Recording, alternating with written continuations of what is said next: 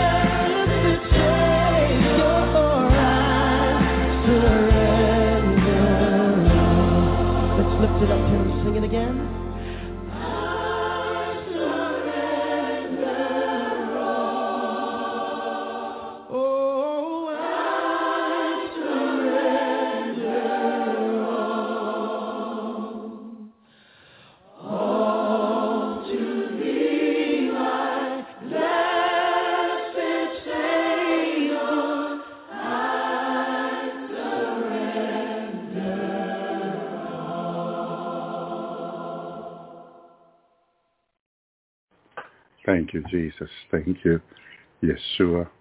Thank you, Jehoshua. Thank you, mighty Lord, mighty God, for your love, your mercy that endureth forever. Thank you, Lord. We, we are so grateful for his love, his mercy. Thank you, Lord, because he is good. Hallelujah. He knows how to take care of us, his people, his church his elected, selected one. Amen. He is our God. He is our Lord. And he knows how to take care of us. Amen. Thank you, Lord. Thank you, Jesus. Thank you, Yeshua. Thank you, Jehoshua. I hope everyone can hear me fine tonight. Amen. Thank you, Lord. We begin with the word of God like always. Then we'll share the revelation, the dreams and vision the Lord has given us in the last days to encourage us to continue to go on in the Lord. Thank you, Jesus. Focus on him. Focus on Jesus. Hallelujah. Amen. Thank you, sister. Because he is the one that we need nothing else, no one else but Jesus. And we are grateful for his love and his mercy that endure forever. Amen. Matthew 20 is where we are going to be, my brothers and sisters. Hallelujah. About the the the owner of the vineyard, my brother and sister, which is God. Amen. But we're going to hear how fair God is with everyone and how he gives everyone the opportunity to come to him, my brother and sister, not rejecting one, and treats everyone the same.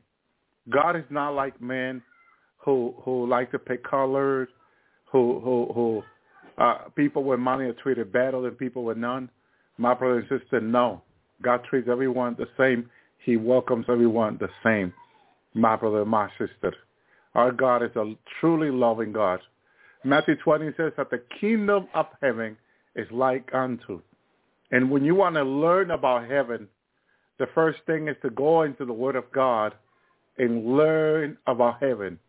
The Bible teaches us so much about heaven, beyond more than hell, beyond more than the lake of fire, beyond more than anything. God is so loving and so good that he wants to give if each human being the opportunity to know him and the great opportunity to come to heaven. Thank you, Lord. So the kingdom of heaven is like unto a man, hallelujah, that is, that is a householder who went out early in the morning and hired labor unto his vineyard. Thank you, Lord. God is always looking for people to to hire. Amen. Jesus said that when they were asking him where he was, Mary and Joseph was looking for him as a child. And he says to his mother that in his father's business, if where, hallelujah, where he want to be, what he will be found. He was doing the father's business. Sharing God's word is the father's business. And that's where God wants each and one of us to be. When you're reading the Bible, when you're studying God's word, when you are sharing the word with someone, when you're talking about the Bible with someone, you are in God's business. My brother and sister, you become God's laborer. You're laboring in his business when you share his gospel. When you take time to pray for people, you are a laborer in his business. Remember. Amen. Thank you, Lord. So we labor for the Lord. Thank you, Jesus. So going back into the complete Jewish Bible, the kingdom of heaven is like unto a farmer who went on a, on a daybreak to hire the worker for his vineyard.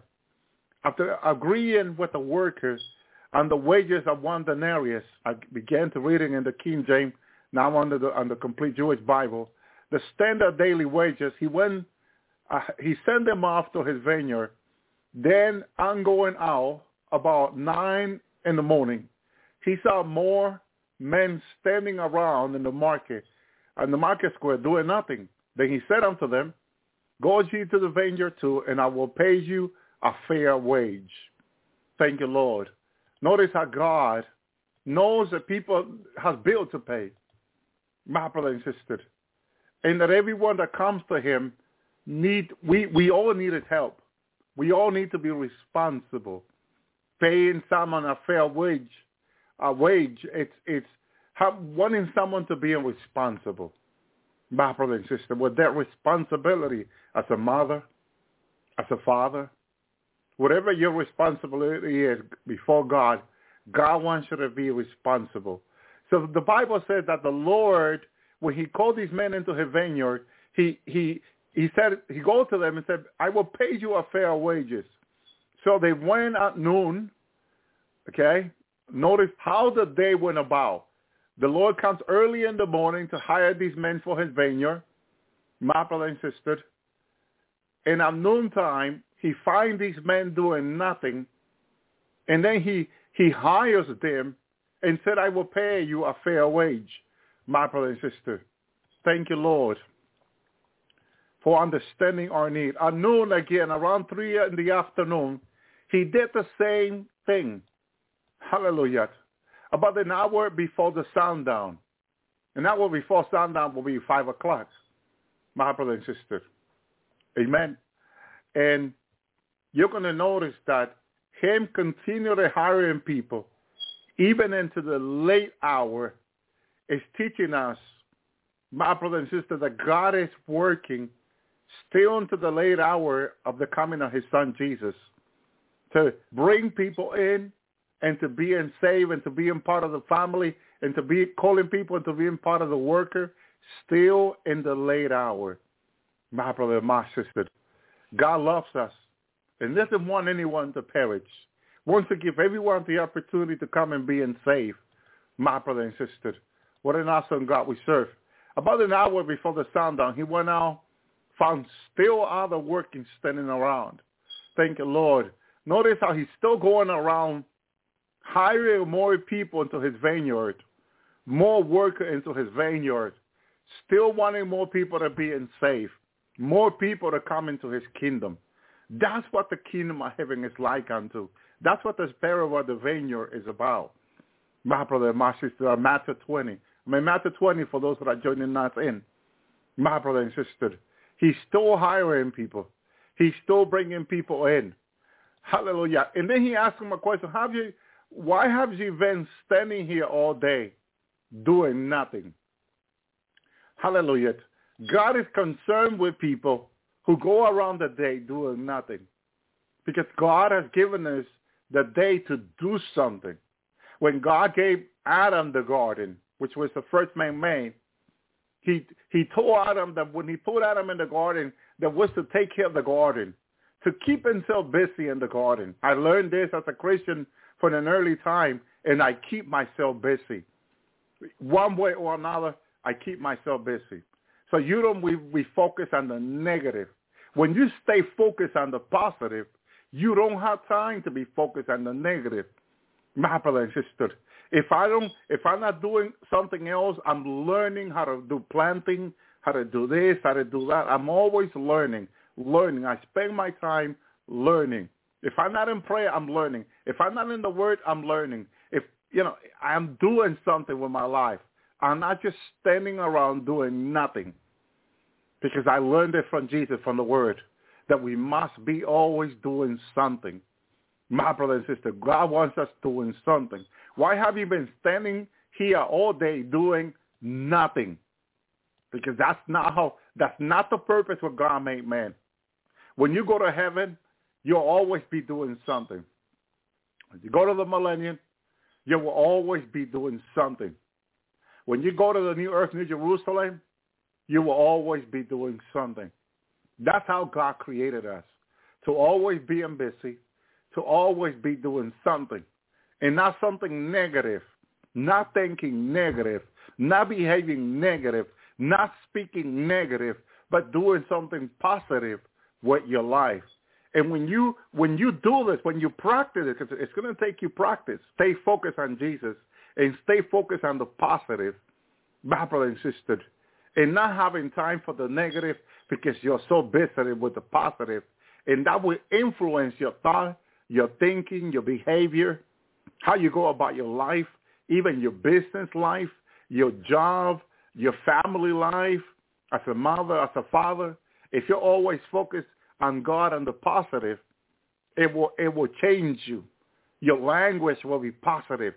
It will never be negative. And even though you get positive, new, negative news, you don't react to the negative news. You'll hear it. You'll even think about it. But you, you know that that's not where your trust is. Your trust is in the Lord. Thank you, Jesus. Thank you, Lord. So Jesus asked these men, what have you doing, standing here all day long doing nothing? Then they said unto him, because no one hire us, you two, he told them, go to the vineyard. And that, that this is where it is with God.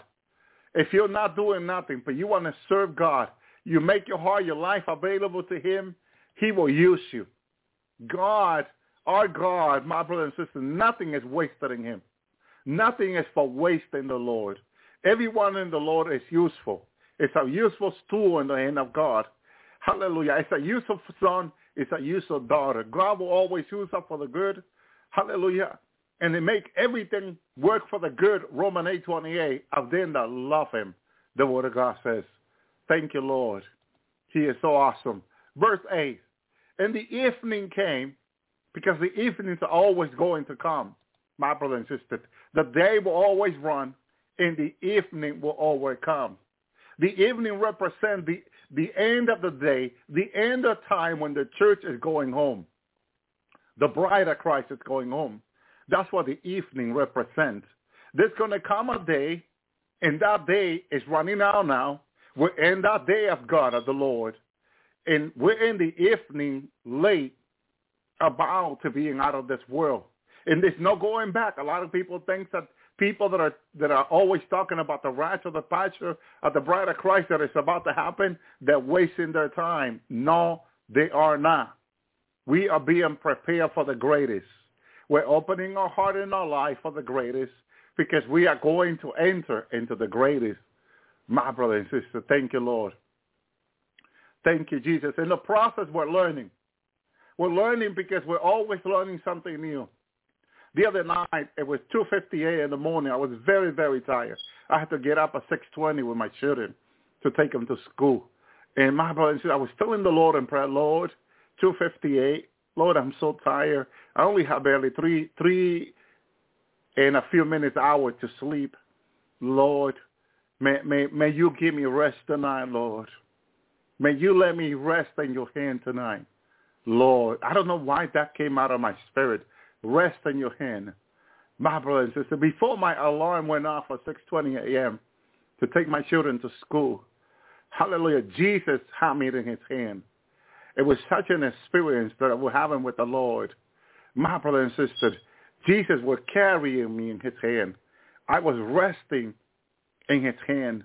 When I, when I realized I was in Jesus' hand, I said, Lord, what is it you want me to tell my brothers and sisters?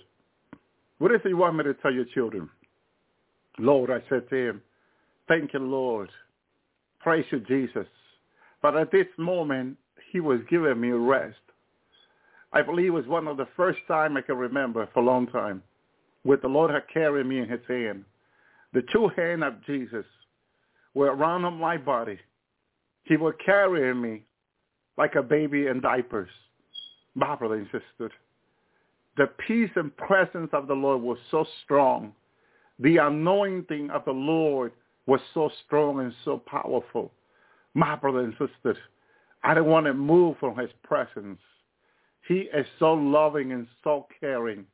Wait until you meet him. And you're going to meet him soon. And you're going to experience his power, his anointing, his love, my brother and sister, in a supernatural way. In a supernatural way, he was carrying me in his hand. My brother and sister, I was in the presence of the Lord. Hallelujah. You get to ask him about these experiences he's given me. So awesome. So, hallelujah, so, so loving he is. Thank you, Father, for Jesus. Amen. When the evening came, the owner of the vineyard said unto his foreman, call the worker and pay them their wages. Notice how he gives the order, because he is God, commander-in-chief of his army. He gives the order. Commander-in-chief gets the order. This is why when the Antichrist began, he began as a commander-in-chief. My brother and sister, he gives the order to the army as Father showed me. And they go, he's going to force them, hallelujah, great and small, rich and poor, to receive a mark on the right hand and on the forehead. And I saw as the mark was being injected on the right hand, my brother and sister, of those, hallelujah, even some that will refuse the mark, he was, hallelujah, the commander-in-chief, the Antichrist, was ordering his army to grab these people by forces and put the mark on them. I was talking to Brother Benjamin about this. I said, because Brother Ben was in the army. He retired from the U.S. Army. He he knows. I asked him, brother, usually what time in the morning did the army get get out to train? He says from four. It's four, usually four, or five o'clock in the morning. That's when they get you out to train. So they spend all day long in training, my brother and sister. Okay, and it's hard training. Well, we spend time eating cookie around the house. Some of us, the army is training. Some people think that they're going to have the strength to fight the army. You don't understand. These are men and women that are training every single day, straight for three months when they go into the army, training, training, training. My brother and sister. Then the training never stop anyway, but they are fit to do what they need to do to obey order from the commander-in-chief, my brother and sister. And the day for their commander-in-chief, the Antichrist, to give them the order to arrest anyone who had not received the RFID in the right hand or on the forehead is approaching quickly. And Father says to me the day he's going to allow this to happen. My brother and sister, there's no going back. You need to understand that right now we need to be committed to the Lord. Our life needs to be committed to him now.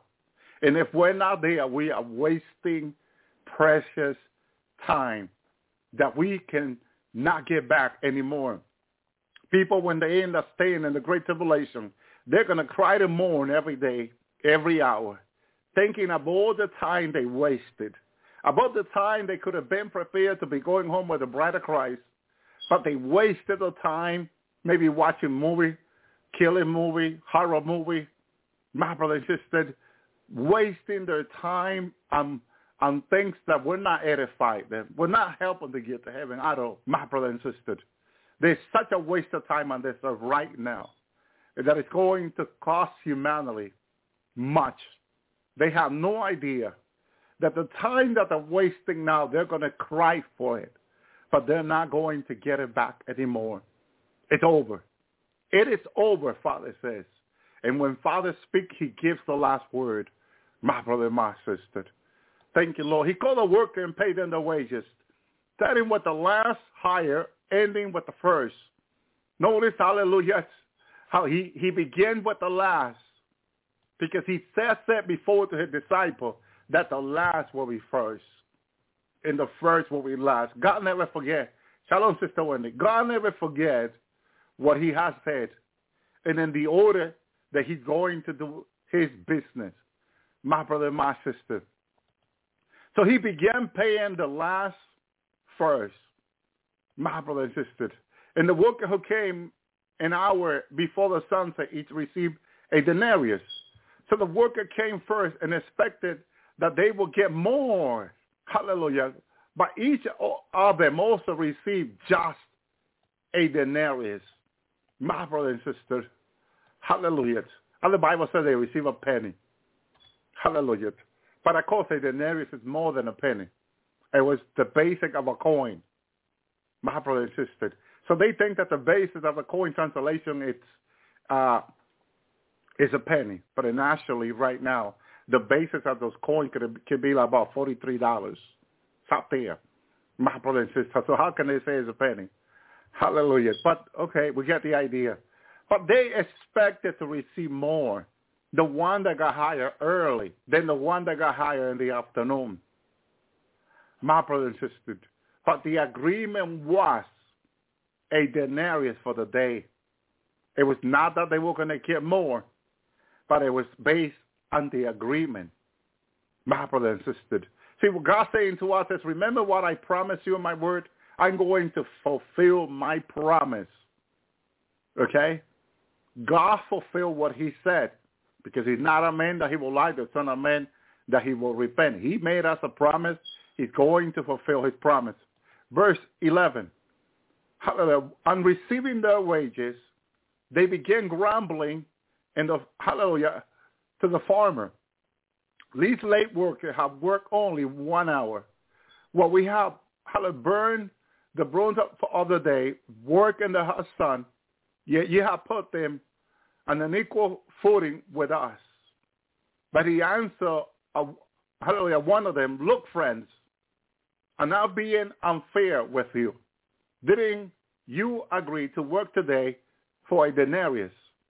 Now take your pay and go. I choose to give the last worker as much as I'm giving you. Haven't I have the right to do what I want with what, what belongs to me? Hallelujah. Do you begrudge my generosity? So the last one will be first. Hallelujah. And the first will be last. He says, my brother and sister, God has a system that cannot fail for humanity. My brother and sister, humanity base everything on what, if you spend more hours working, I'll give you more. My brother and sisters, and this is why there are few that have a lot, and there are many that have nothing or a little in this earth, my brother and sister. And I don't know if you see the unfairness today. Why does Bill Gates have hundreds of billions of dollars? You have other people with hundreds of thousands of debt that they cannot pay. My brother and sister, it is such an unfair system that there is today, my brother and sister, that it can never work for humanity. This is why humanity will end up killing themselves. Hallelujah. Killing one another. Because the system is so unfair. Other people think it's fair. No, it is not. My brother and the system that Jesus is going to bring upon the earth in the beginning of the 1,000 year reign with Christ, it is truly the fair system that we want to have, my brothers and because you will be repaid. You will be paid for every good deed that you will perform to your brothers and sisters. A reward system is whatever you do for your brother, whatever you do for your sister. Hallelujah. It's not just like today. You get a thank you and they walk away. In the Lord system, when you do something for someone, when you lay hand on someone, when you help someone carry something, when you pray for someone, my brother and sister, the Lord will give you a reward. When you serve someone food, when you feed the hungry, the Lord is going to give you a reward for it. You will have an 100% guarantee from the Lord that he will reward your work, your effort, your time. Your time is never wasted with the Lord. Now I said it's wasted today with man. The system of man can never work. It is just so unfair. But the system that Jesus is going to establish for a thousand years It's fully fair. My brother and sister, it's on the right balance of God. Whatever you do for others, you will be repaid by the Lord. And your reward will be secured because it will be with the Lord and it will come from the Lord. Thank you, Jesus. I remember sharing the testimony a few years ago the Lord brings me into the millennium.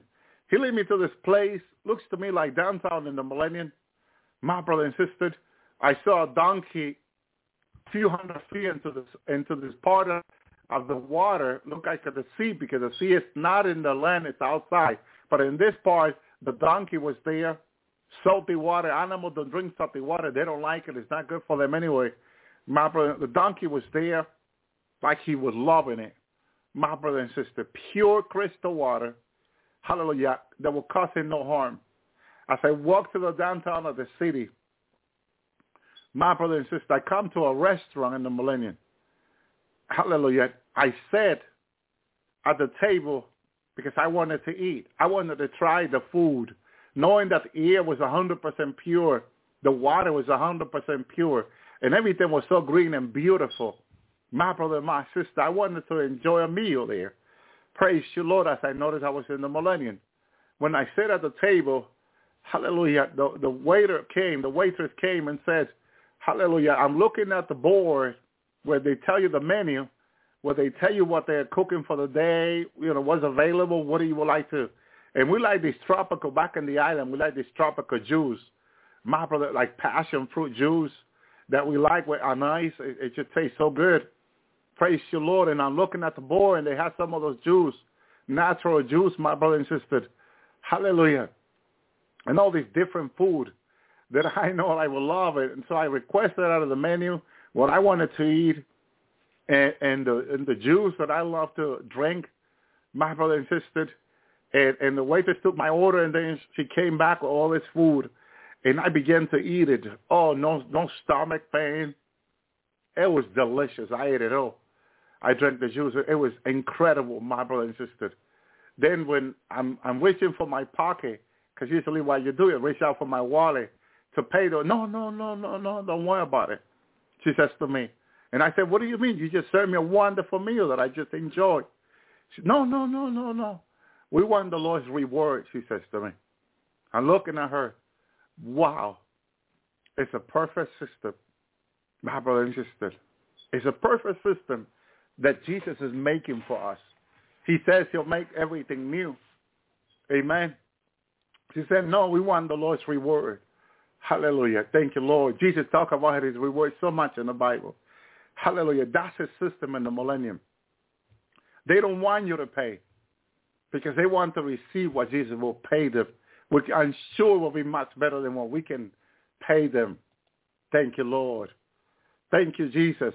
As Yeshua was going on to his uh, disciple, thank you, Lord. Praise you, God. Let me read this in the King James 17. Thank you, Lord. So as Jesus was going on to Jerusalem, took the twelve disciples apart on the way, and he said unto them, Hallelujah. Notice how he goes from the parable of the vineyard now. Thank you, Lord. Notice how you cannot separate, you cannot separate what God has in store for you when what God is doing now in the now. And we tend to do that a lot. But you cannot, my and sister, because God is doing something mighty. Hallelujah. Verse 18, behold, we go up to Jerusalem, and the Son of Man shall be betrayed unto the chief of the priests and unto the scribe, and they shall condemn him to death. Thank you, Lord. What did this have to do with the parable of the vineyard that you just told us? Lord, you see what the wisdom of God comes into place? Well, you have to meditate on every word Jesus said because everything he says is important. And it's, it's not two different stories. It is still the same. My brother and sister, he just told them a parable of the vineyard. How he hired the worker. And how, the, the, how he paid them fair wages. And how the last will be first and the first will be last. And then he goes into the story now of his own life that he's going through with his disciple. And he's telling his disciple, behold, hallelujah, thank you, Lord. We go out to Jerusalem, and the Son of Man shall be betrayed unto the chief priest and unto the scribe, and they shall condemn him until death. What is he saying to them? He first is betrayed. But there is a resurrection coming.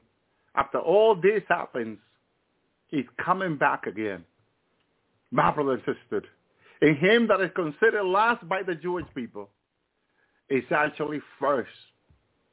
First. And you may be considered last by this world. The world may think you're not important.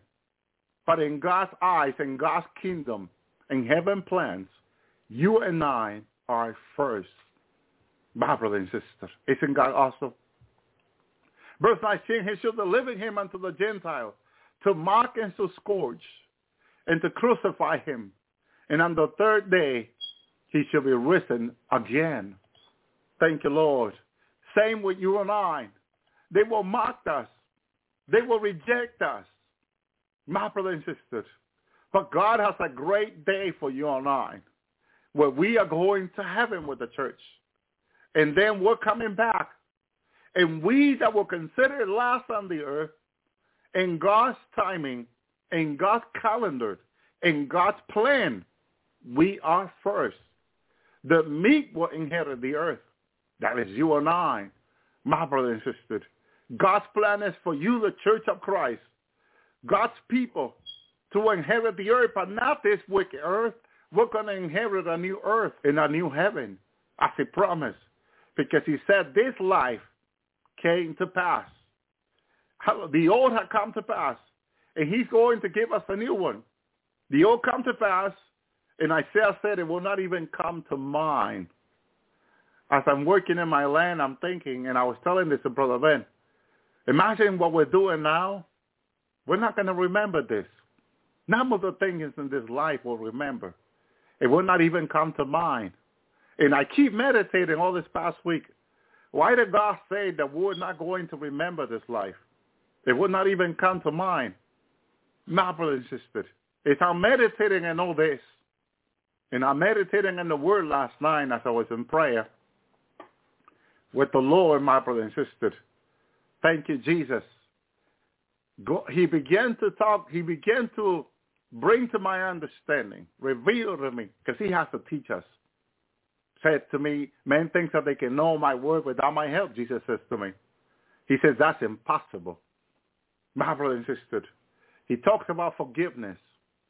Some people say in the church that yes, we must forgive one another, as the word of God says. But you are not to forget what they did to you. No. My brother and sister, God wants us to forgive and forget. Thank you, Lord. This is why Father says that the former things we will not remember and will not even come to mind.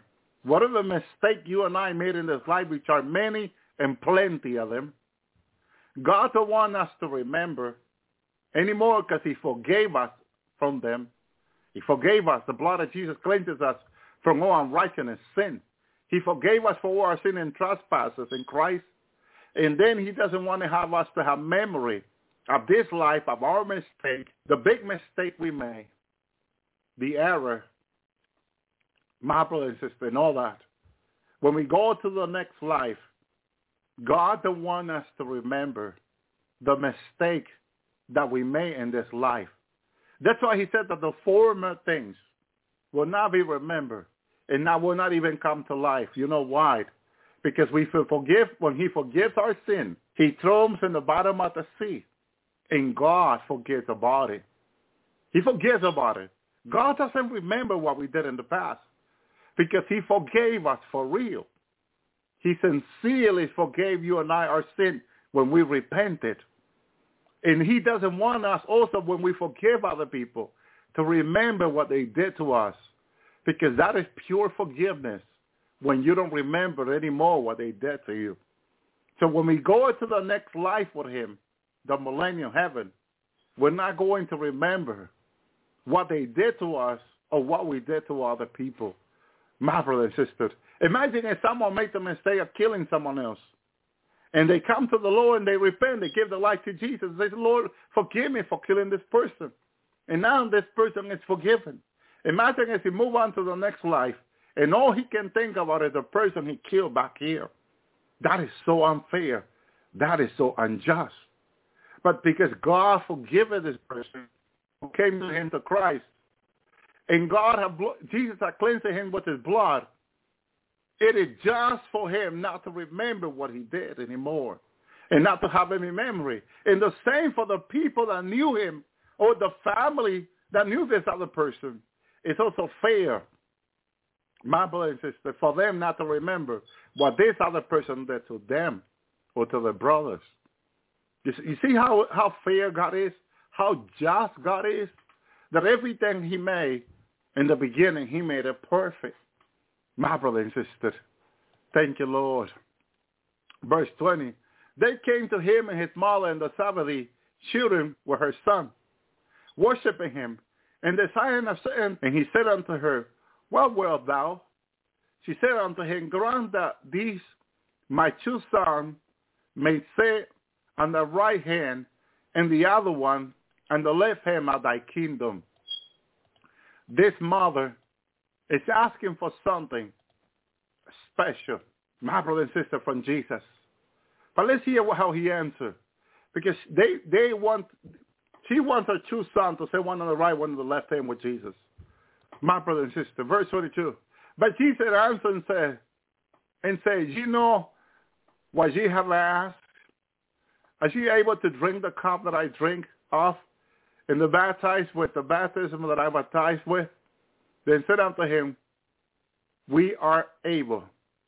And he said unto them, You shall drink and be of my cup, and be baptized with my baptism that I am baptized with. but to sit on my right hand or on my left, not mine to give, but it shall be given to them whom it is prepared by my Father.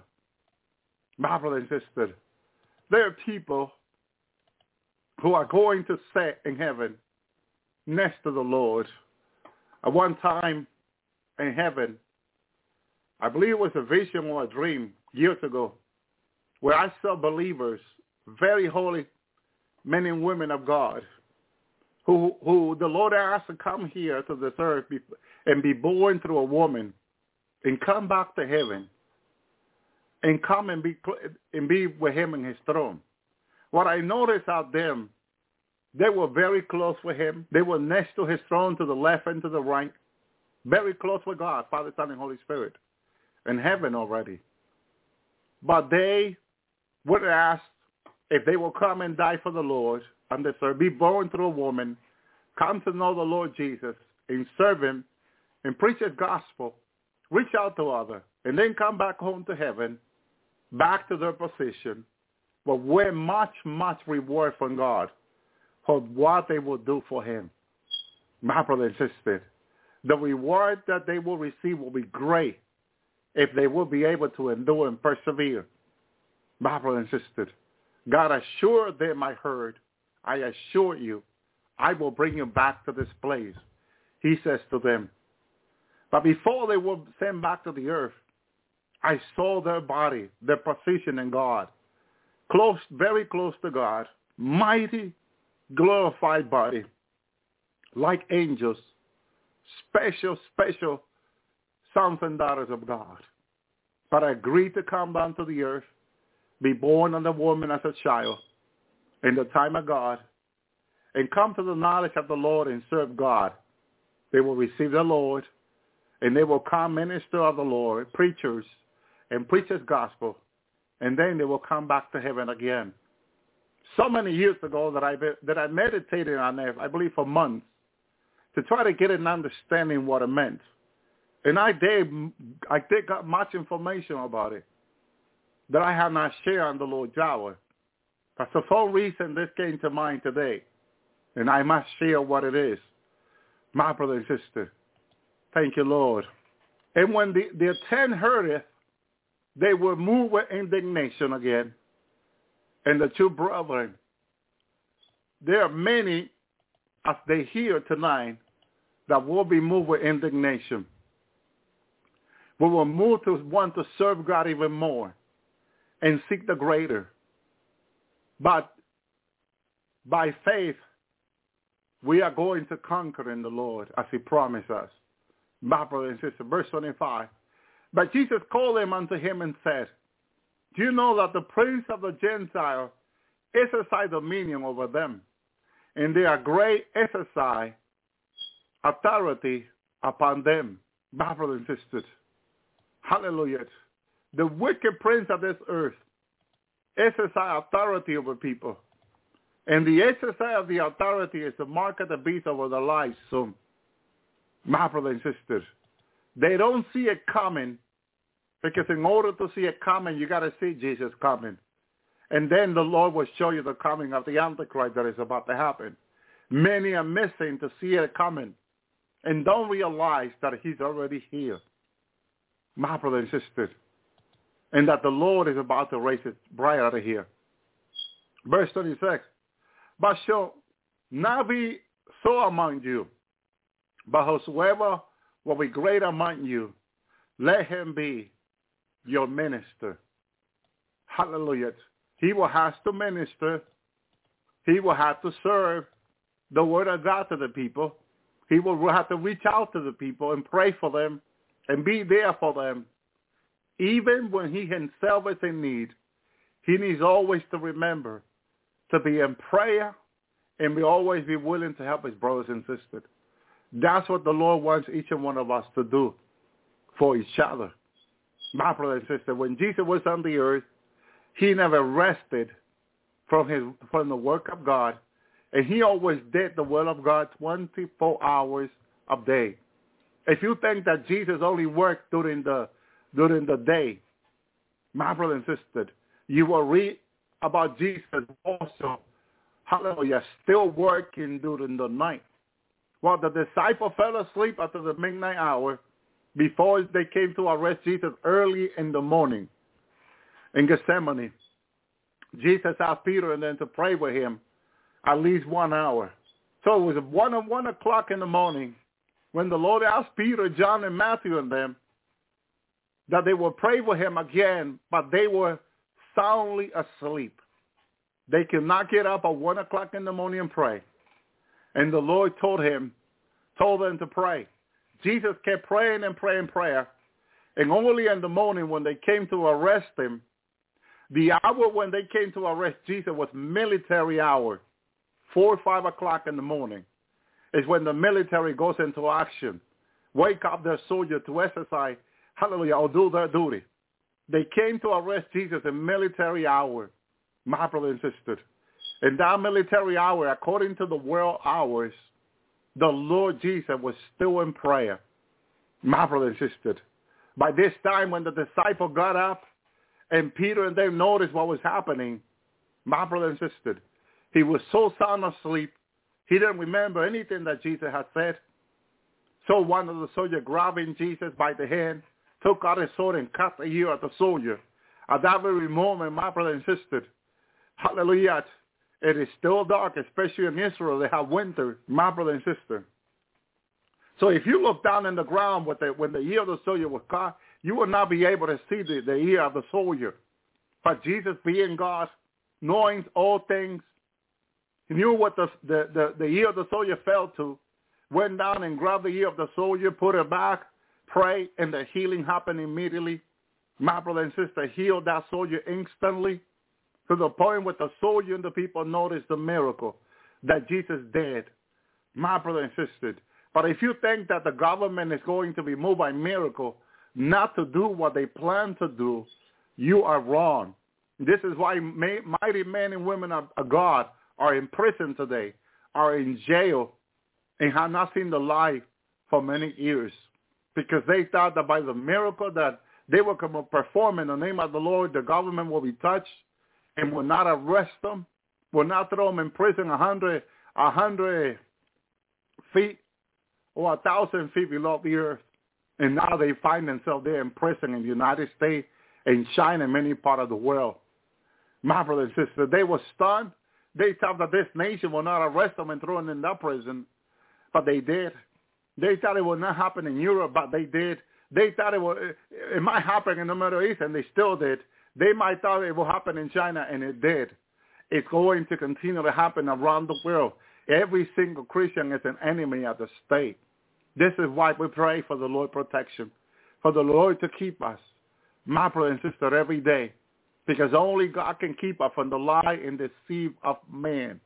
My brother and sister, the prince of this world, as Jesus said, wants dominion over the people. That prince is the Antichrist. The spirit of the Antichrist has been in the world practically from the beginning. I love a teaching I heard from my sister uh, last night, the night before, last night. She was talking about Cain. And she said that in Cain was already the spirit of the Antichrist, which I totally agree with her. How do you know? By his action. He killed his brother Abel. My brother and sister. That's exactly what the Antichrist spirit is going to do to the Christians in the last day. Abel represents the Christian. Hallelujah. Who are able to preach the gospel. My brother and sister. The Abel represent the Christian who will be working for God in the last day, who will be pleasing God in the last day through Christ, through the blood of Jesus, who will repenting daily, who will be every day under the blood of Jesus. There came the spirit of the Antichrist and came, and he rise up as he rising now today in the last day.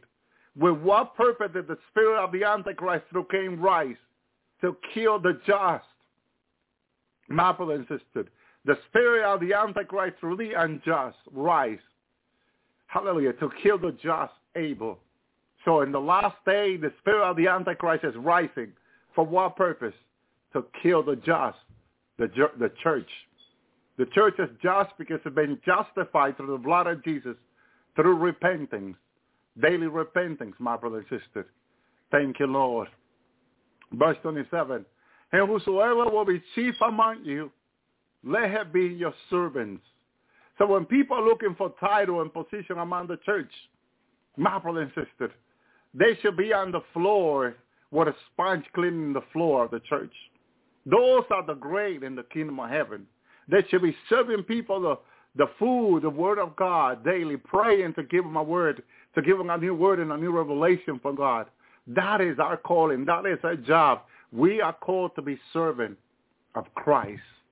My brother and sister, the Bible said in his servant, Revelation 21 was servant. That's what we are, servant of Christ. Verse 28. Even as the Son of Man come, not to be ministered unto, but to minister and to give his life a ransom for many. We have to be willing to give our life, my brother and sister, that other people will come to the knowledge of Christ. I cannot say I'm not going to preach anymore because they may kill me. I got to say I got to continue to preach even though if they kill me. That has to be our position.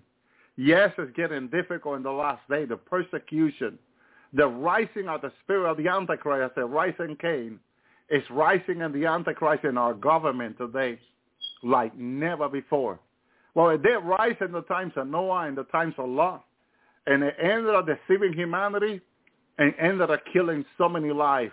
We can see how the spirit of the Antichrist is rising, preparing us by sin into which the people will be separated from their own spirit, their own soul will be separated. It is nothing new they've done because they did to the Jewish people in the time of Jeremiah. Hallelujah, by the time they're taken to Babylon. Hallelujah. Jeremiah cry in lamentation. Lamentation, he lamented for his people, if you read it. And how he believed in the restoration of the people. He Here's the question I asked someone this past week. What happened with the people that when King Nebuchadnezzar created his idol, type of the Antichrist spirit, and asked them to worship the idol. 99% of the Jewish people bow down to the idol, hallelujah, King Nebuchadnezzar, and worship this idol. The only one we know that did not worship this idol was Daniel and the other three Jewish men, my brother. But the rest of the people who were taken captive to Babylon bowed down to this idol and worship it. Then we find out that Daniel did not make it back to the land of Israel, but the rest of the people did. And the rest of the people came back to the land of Jerusalem, my brother and sister. The same people that bowed down to the idol were back into the promised land. This is why it is not a title. It is not whether you are or not. It is whether God says you are and who we are in the Lord my brother and sister. Hallelujah. Thank you, Lord. We are to worship no idol. But if someone for any reason has ended up worshiping an idol needs to repent, my brother and sister. There you see why Jesus came to his own, and his own received him not. Because while were they in Babylon, they bowed down to the idol king Nebuchadnezzar. They became blind, my brother and sister. They could not see. They, t- they thought it was okay my brother and sister, because Romans said that we might pray for those that are in office. We must submit to them and pray. And that's why many Christians thought it was okay to take the vaccine, or even in 2013 to take the RFID that Barack Obama offered them. My brother and sister, Barack Obama, who was the president, offered the RFID. Many hundreds of thousands believed that it was okay because he was their president. Oh no, we're not. We are in the world, but we are not of the world. Remember, my brother and sister, our calling is higher. It comes from heaven. They will offer you things in this world. But just as Meshach, my brother and sister, denied, Shadrach and Abednego, and Daniel denied bowing to the idol of King Nebuchadnezzar, so you and I, the bride. Notice out of a million people, there were only four faithful in Babylon my brother and sister, you and I are in Babylon. Notice how eight people in the times of Noah. Okay? Three people in the last in the times of Lot. But if you count the people that were in Sodom and Gomorrah were millions. If you count the people in the times of Noah, one million. Happened to the rest of the people. They bow down to their to their idol, and that will that make them blind, and they receive what the government has to offer them, my brother and sister, and became separated even from their own body. My brother and sister. Same thing that happened in the last day with COVID-19 might vaccine. Already happened in the times of Noah and the times of Lot and in Babylon. That's why when Jesus came to his own, his own received him not. My brother and sister. Because they were blind. When they bowed down to worship that idol in Babylon, they became blind. Verse 9, and as they departed from Jericho, a great multitude follow him. Thank you, Lord. Why were there so many people now following the Lord? Thank you, Lord, because he know he already preached. He knows the hour for them to eat was coming. He knows a miracle of food he will have to perform or buy food for them or have the restaurant cook them and have food for them. But see, Jesus was in the miracle, in the business of miracle, in the business of God. They knew he was going to provide. My brother and sister, this great multitude was expecting a miracle. There were times when they come to Jesus and ask him for a sign. And he said that there will not be sign, no sign will be given to this generation, but the sign of Jonah the prophet, that he spent three days and night in the belly of the fish, and what the man spent three days and night in the belly of the earth, in the center of the earth. Thank you, Lord. Thank you, Jesus. Verse 30, Behold, two blind men were sitting by the wayside. When they heard that Jesus was passing by, they cried out, saying, Have mercy on us, O Lord, O thou son of David. Notice how the blind can see him. The rest of the multitude cannot see Jesus. Hallelujah. He's speaking to the multitude through parable. Hallelujah. Basic illustration. So then to have the opportunity to be in because they were blind, how do you speak to a blind? Hallelujah. You have to, with the blind, you have to do a basic illustration. You have to kind of write it in a certain way, my brother and sister, or speak it in a certain way they can understand because, so the parable came to the blind, not to the disciple that received Jesus that could see. My brother and sister, to the blind, he gave them basic illustration, how a basic teaching, where he will speak to them in a parable and how they meditate parable. And once they hold the parable, come to the knowledge of the kingdom of heaven. My brother and sister, thank you, Lord. As these two blind men were sitting by the wayside, when they heard that Jesus was passing by, they cried out saying, have mercy on us. Listen to the word, O Lord. You know that the Bible says that you cannot call Jesus Lord unless it's by the Holy Spirit. These two blind men are calling Jesus Lord by the Holy Spirit. A rest of a multitude of 5,000 people cannot call Jesus Lord because they did not have the Holy Spirit. They were blind. Only the two blind had the Holy Spirit. And that's why they were able to call Jesus Lord. The rest of the people cannot call him Lord because they were blind. My brother and sister, don't focus on number. A lot of people focus on number. They want to see multitude. They're wrong. Even Jesus did not focus on the multitude. He focused on the little one. God focused on the little one. Look at these two blind. These two blind, they were blind physically, but not spiritually. They had the Holy Spirit. And when they heard Jesus passing by, they heard him passing by, they cry out saying, have mercy on us, son of David. O Lord, thou son of David. But they call him Lord. And John said you cannot call you cannot call the Lord Lord unless it's by the Holy Spirit. These two men had the Holy Spirit. The rest of the multitude did not have it. They did not call him Lord. Neither son of David. Thank you, Lord. Verse 31. And the multitude rebuked them that they should not hold their peace. Are you listening? The rest of the multitude are rebuking these two men. Why are you calling him Lord? Why are you calling him Lord? They're calling him Lord by the Holy Spirit. The rest of the people who are rebuking him don't have the Holy Spirit and are angry at these two. Why are you calling him Lord? But they cry out more because their joy came from heaven, not from men.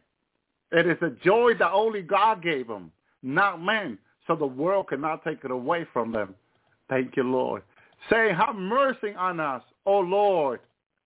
They're crying even more, and they're still calling the Lord Lord. Huh? It's only calling Jesus Lord.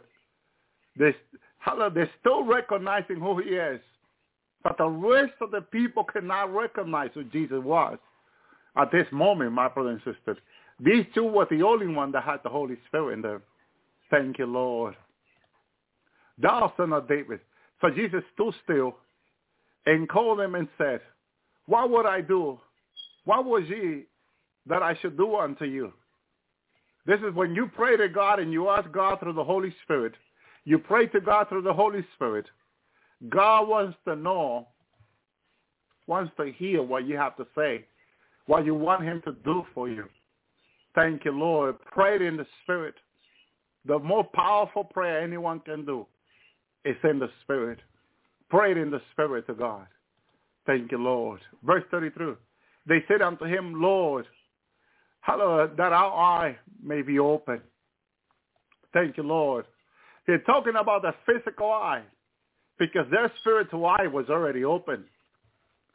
My brother and sister, their spiritual eye was already open. They knew who Jesus was already. They called him Lord, son of David. When the rest of the people's eyes were still closed and cannot recognize that Jesus was the Lord, their God, their creator, their maker. My brother and sister. 34. So Jesus had compassion on them and touched their eyes, and immediately their eyes received sight, and they follow him. Thank you, Lord. Notice what happened immediately after they after they prayed in the Spirit. Their prayer for healing will answer right away. This is something I thought years ago in the ministry when I was teaching about healing. When you pray, pray in the Spirit for your healing, like these two blind men did. They pray in the Spirit and what happened? The Lord stops. It stops God to listen to you and answer you and answer you whatever you're asking him in the spirit. When you're praying in the spirit, God will answer you mightily, powerful way. Thank you, Lord. A lot of people don't know how to pray in the spirit. Well, a lot of people take for granted praying in the spirit. No, don't do that. Understand the power there is to praying in the spirit. Pray in the spirit with God, especially when you're asking for healing. These two men were blind physically, not spiritually, but they prayed in the spirit, and the Lord answered them and healed them physically. My brother and sister, this is so powerful. I hope you can receive that in your spirit tonight. Thank you, Lord. Thank you, Jesus. Because Jesus is in the business of healing. My brother and sister. Thank you, Lord. Thank you, Jesus. Matthew 21. And when they drew nigh unto Jerusalem, notice how they followed from the day to night. We're still seeing Jesus walking to Jerusalem, hearing the disciples still there, listening to what he had to say. When he drew nigh unto Jerusalem, he had come to Bethsaida, unto the Mount of Olives. Then sent Jesus two disciples, saying unto them, Go into the village opposite you. Straightway you shall find an ass tied Call were heard, hallelujah, loose them and bring them unto me. He's about to do a miracle or a sign to the end of time of his entering in Jerusalem.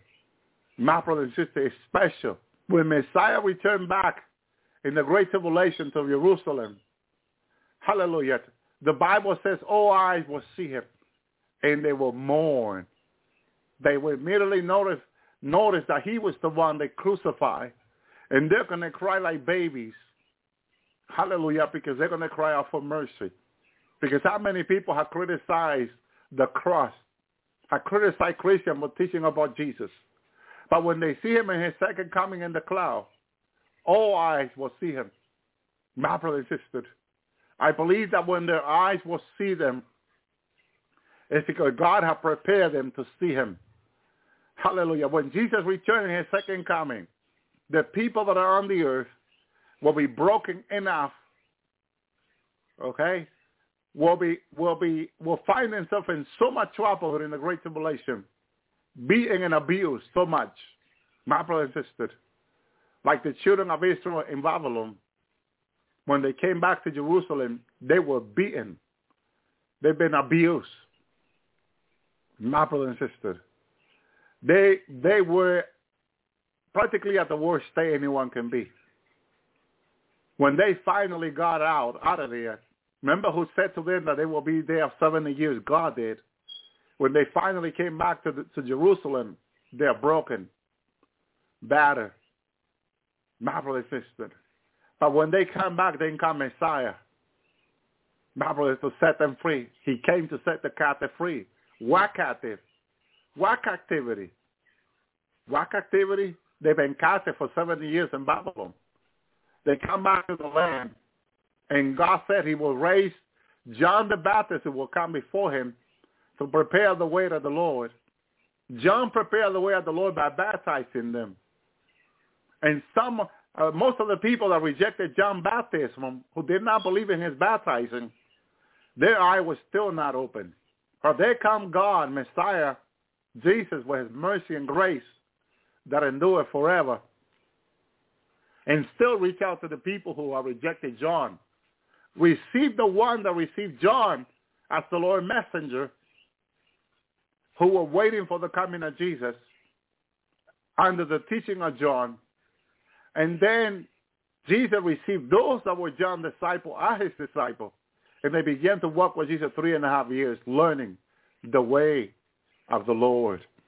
John was to prepare the way of the Lord, where Jesus was to learn the way of the Lord. My brother my sister. Hallelujah. Thank you, Lord. Because only Jesus, hallelujah, can show us the way to serve Father. He been at the, he been at the right hand of Father since the beginning. He knows Father very, very well. He is the only one that can teach us the way of God, the way of the Father. He told his disciple one time, be ye perfect like thy Father who is in heaven. My brother my Father demands perfection. God demands perfection from you and I. What is to be imperfect with God? To be in loving, to be in forgiveness, and to never reject anyone, but to receive all that will come to you, because God will bring them to you. Doesn't matter who. Help anyone. The Lord says to me, my son, anyone I send to you, I want you to help, he says to me. So when people come to us and say, help me, we cannot turn them away. We have to help them because our Father, our Father in heaven does. Whoever comes to him, he made his son come over good and evil. He give his water over good and evil. He give his food from the ground over good and evil. He doesn't reject anyone. My brother and sister, we have to have the same attitude of gratitude like God.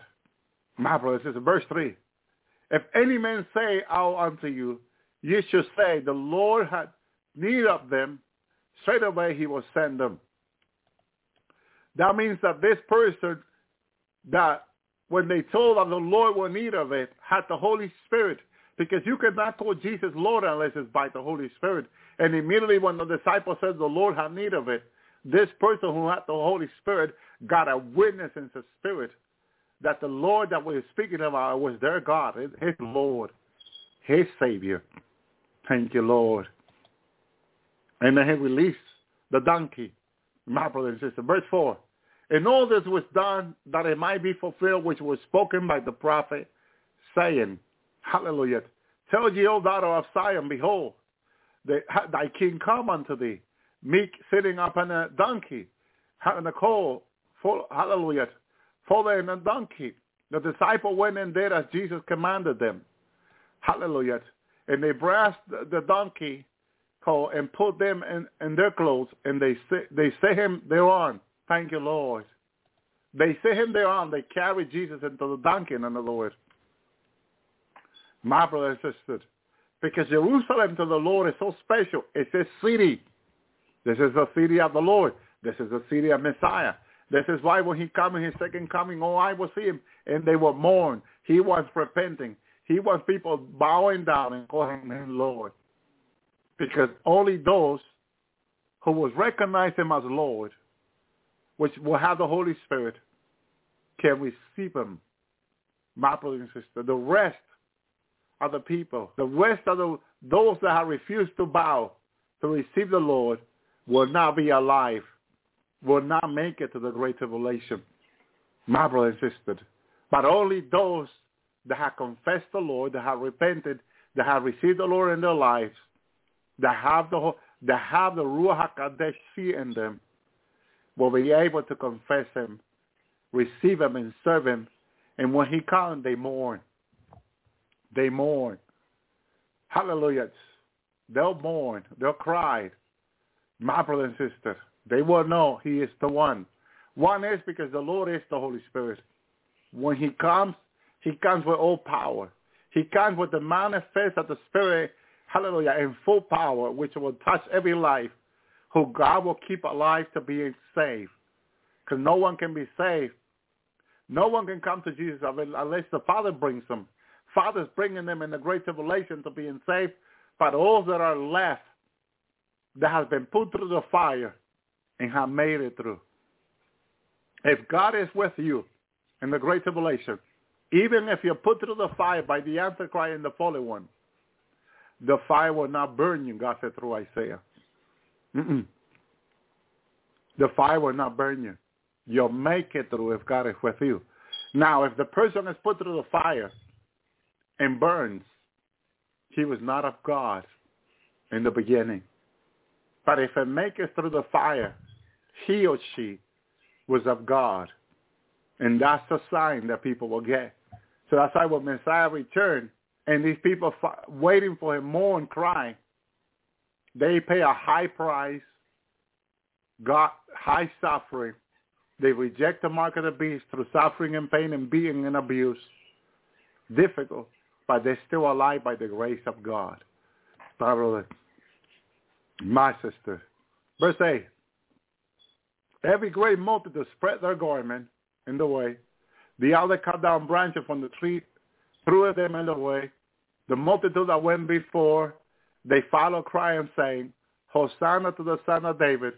Blessed is he that come in the name of the Lord. Hosanna in the highest.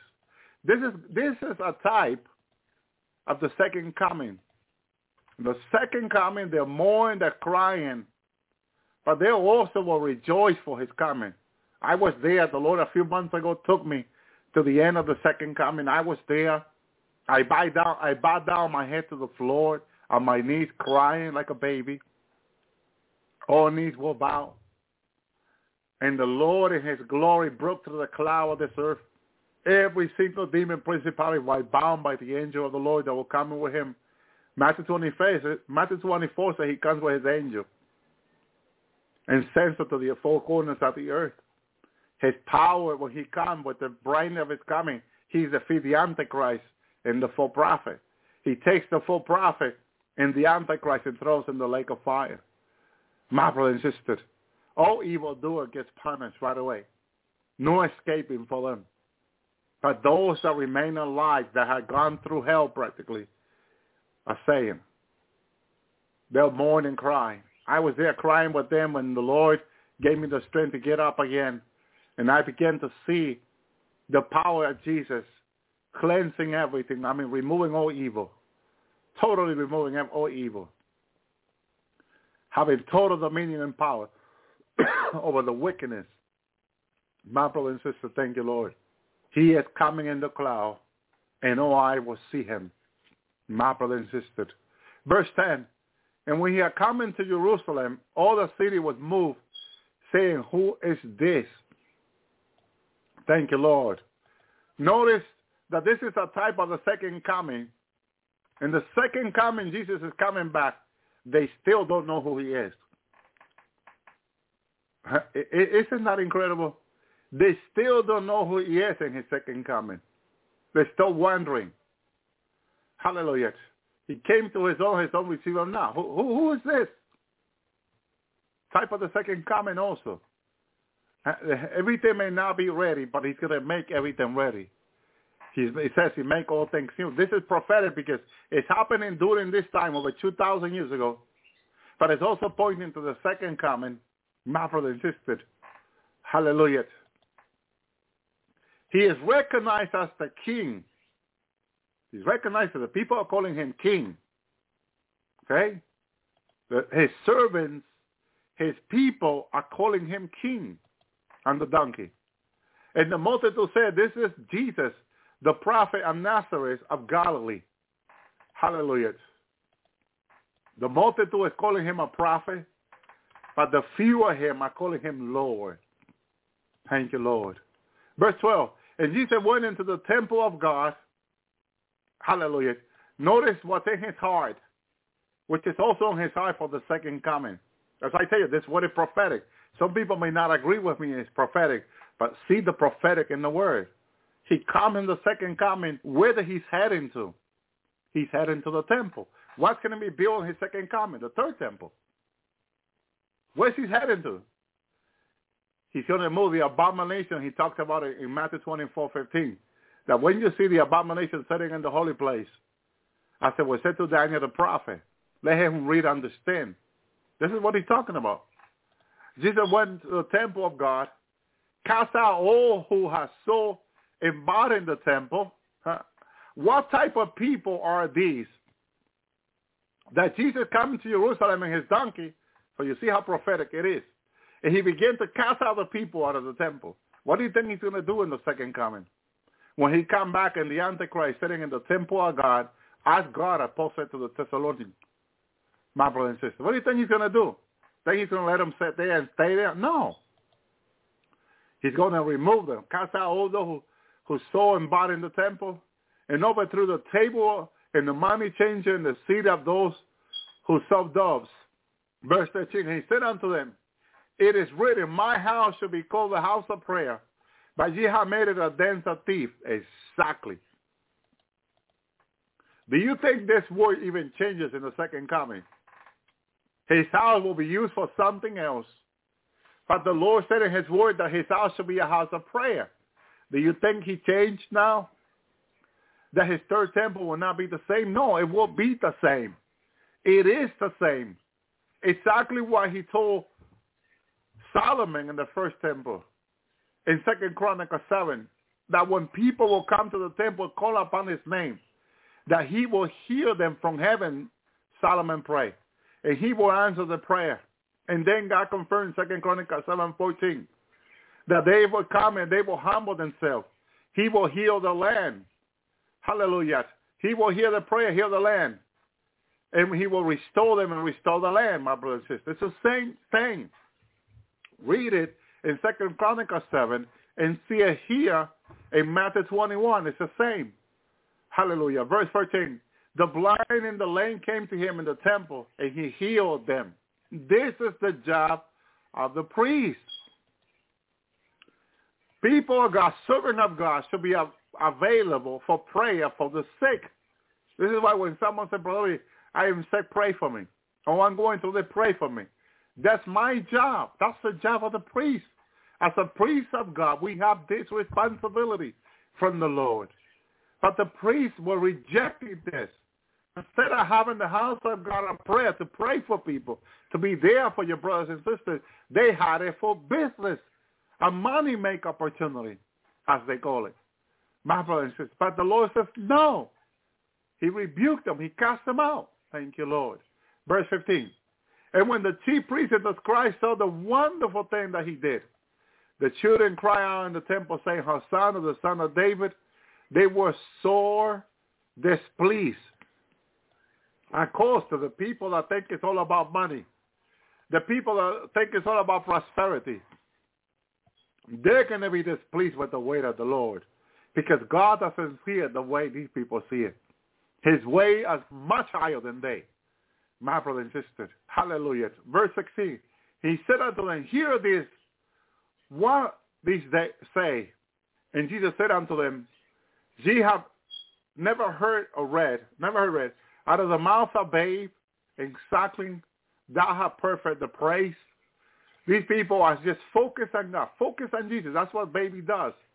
Focus on the parents, learning of their parents.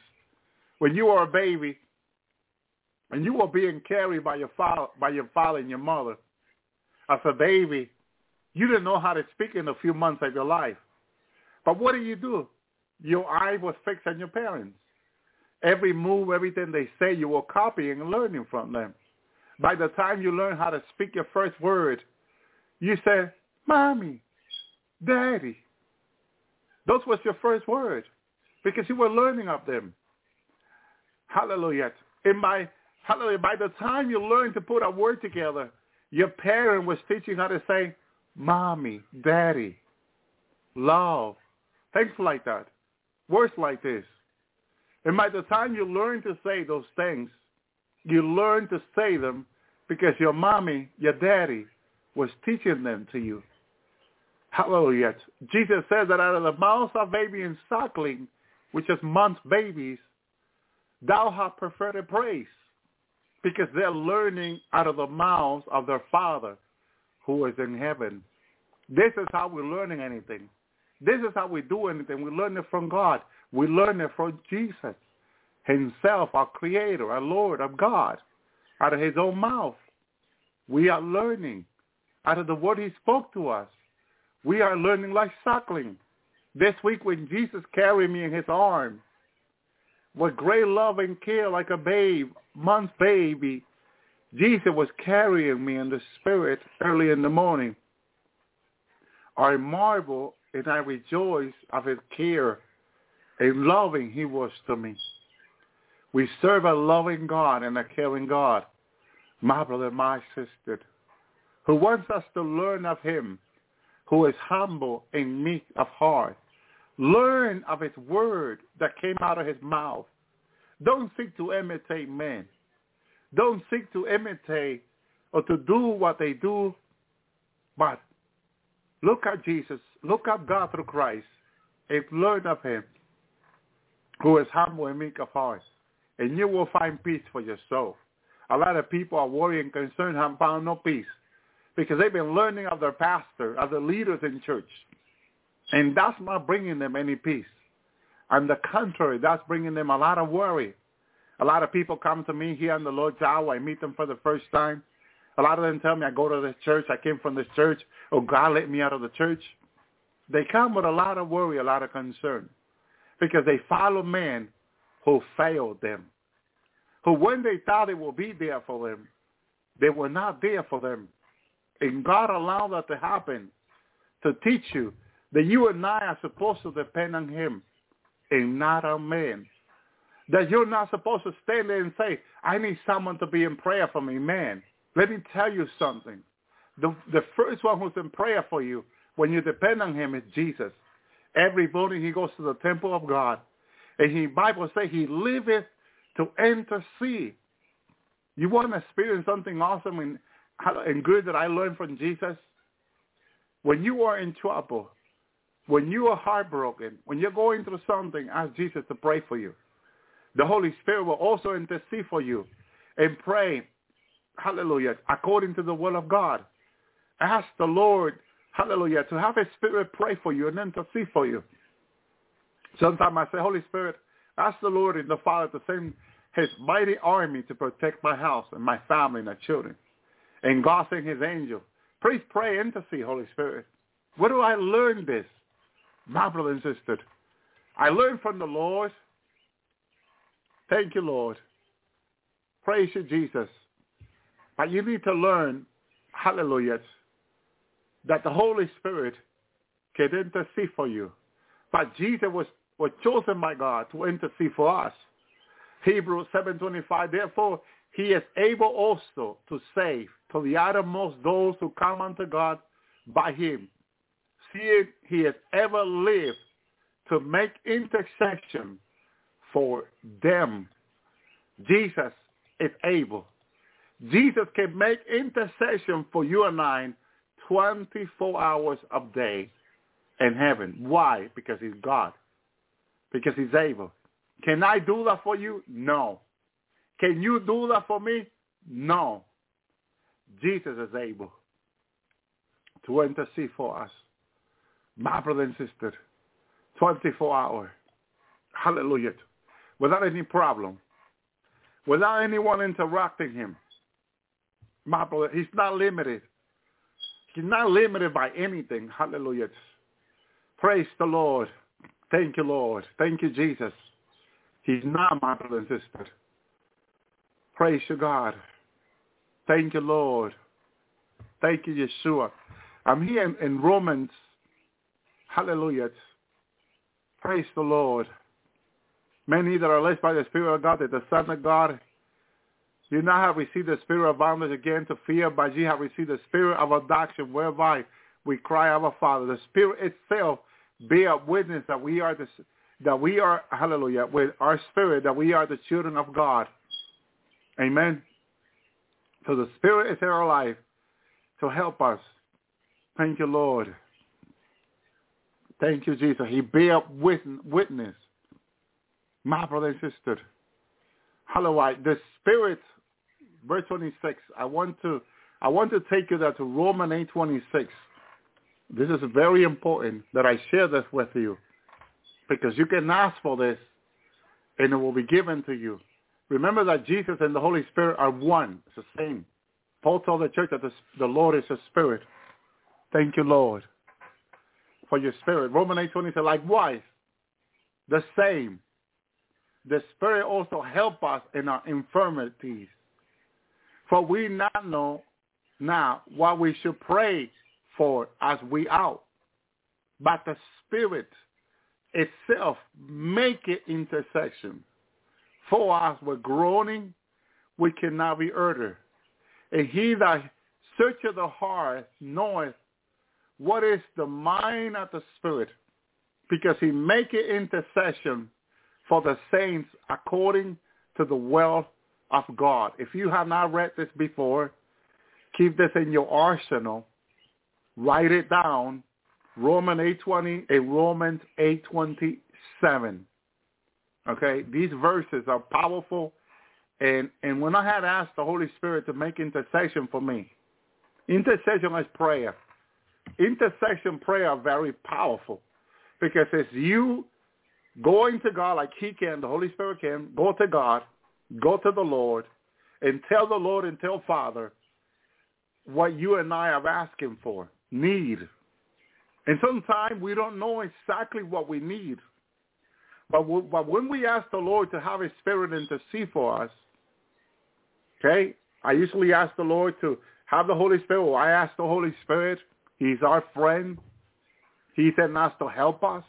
Likewise, the Spirit also help our infirmity. My brother and sister, thank you, Lord. Let me thank you, Jesus.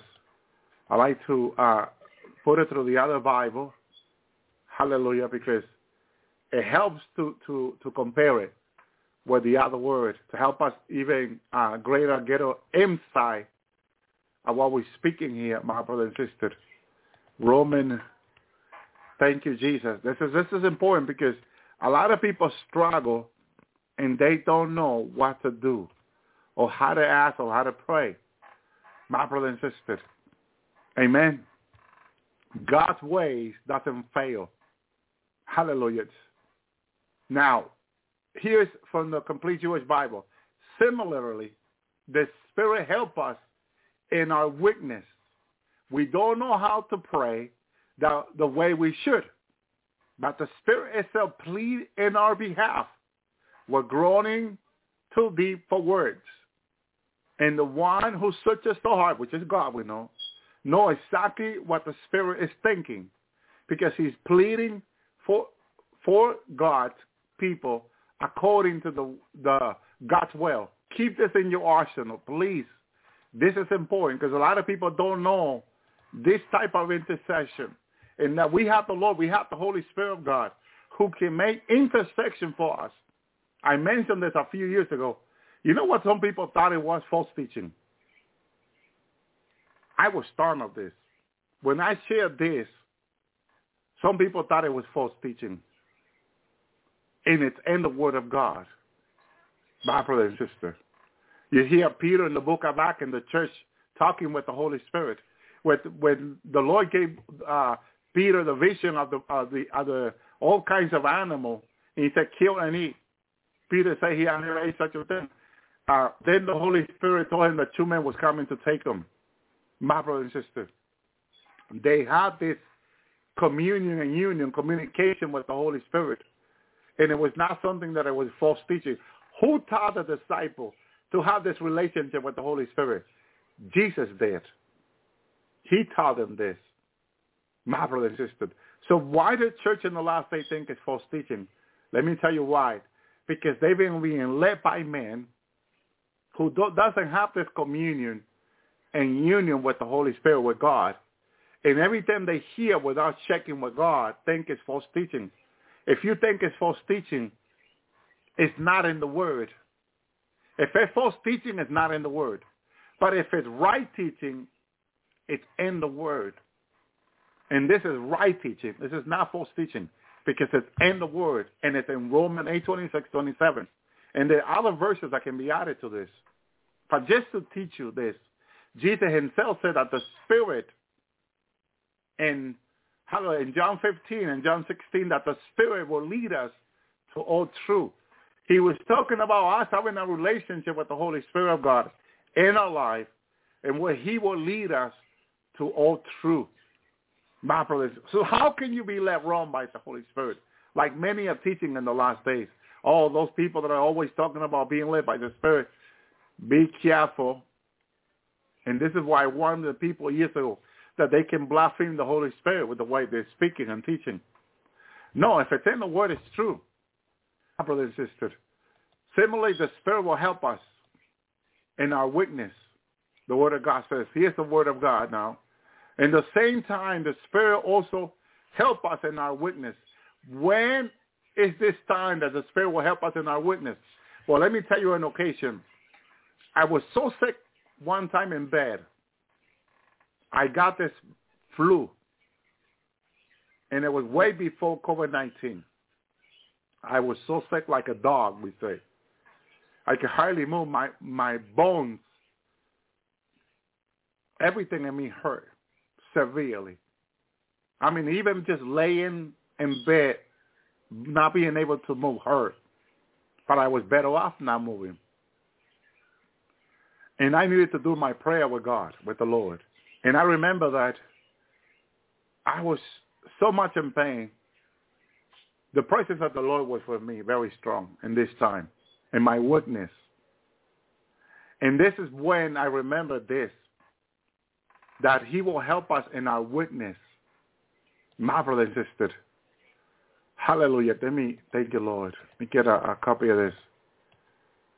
The same, the Spirit will help us in our witness, for we don't know how to pray. At that very moment, I had a hard time a word coming out of my mouth. Imagine me in such a pain picking up the phone and calling brothers and sisters to, to, to pray for me. Most of my brothers and sisters got jobs or other responsibility.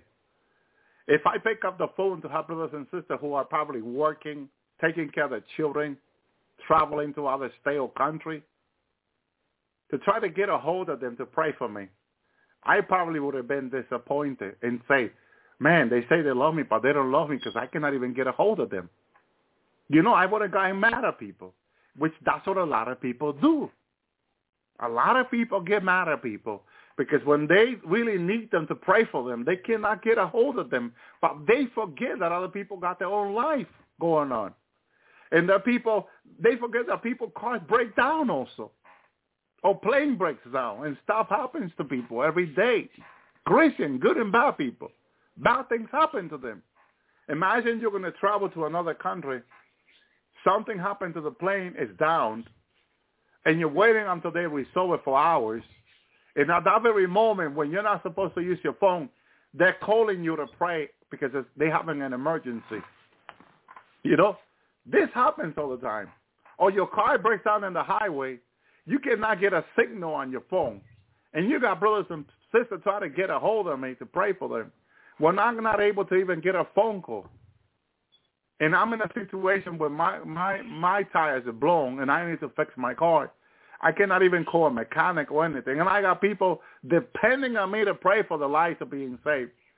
You see that the way man wants people to serve God, it is an impossible Christianity life that they have presented to the church in the last days.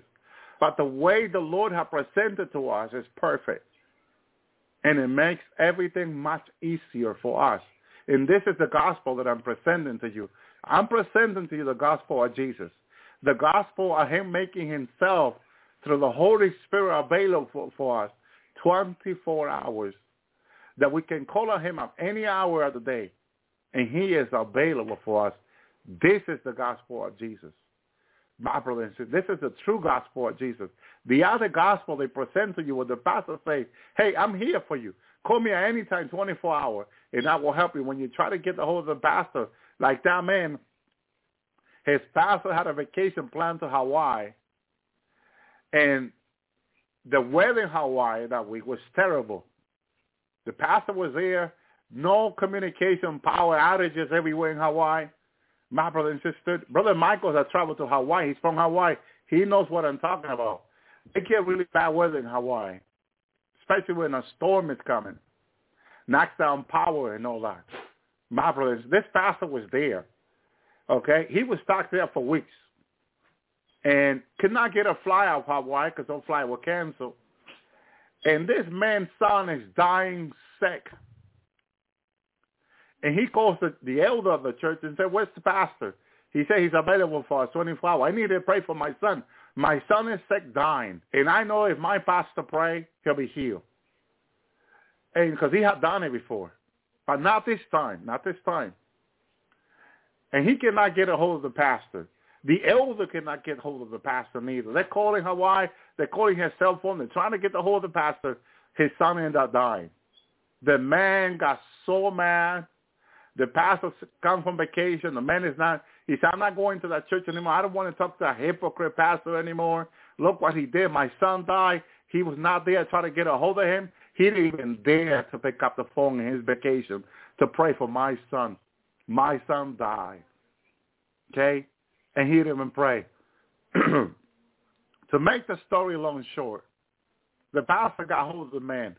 And the man said to the pastor, I don't want to speak to you. He said, May, may, may you tell me why? Because I, I, my son was sick dying, and you didn't even pray for my son.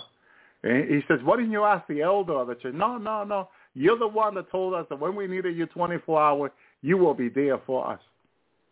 He trusted on this pastor, on this man who failed him. My brother insisted. But here, he is what God teaches us in his word. In Romans 8, 26. If you find yourself in the same situation of this man, at the same time, the Spirit also help us in our witness because we don't know how to pray. When you or find yourself in a situation when someone is sick and dying, at that very moment, you forget all the Bible.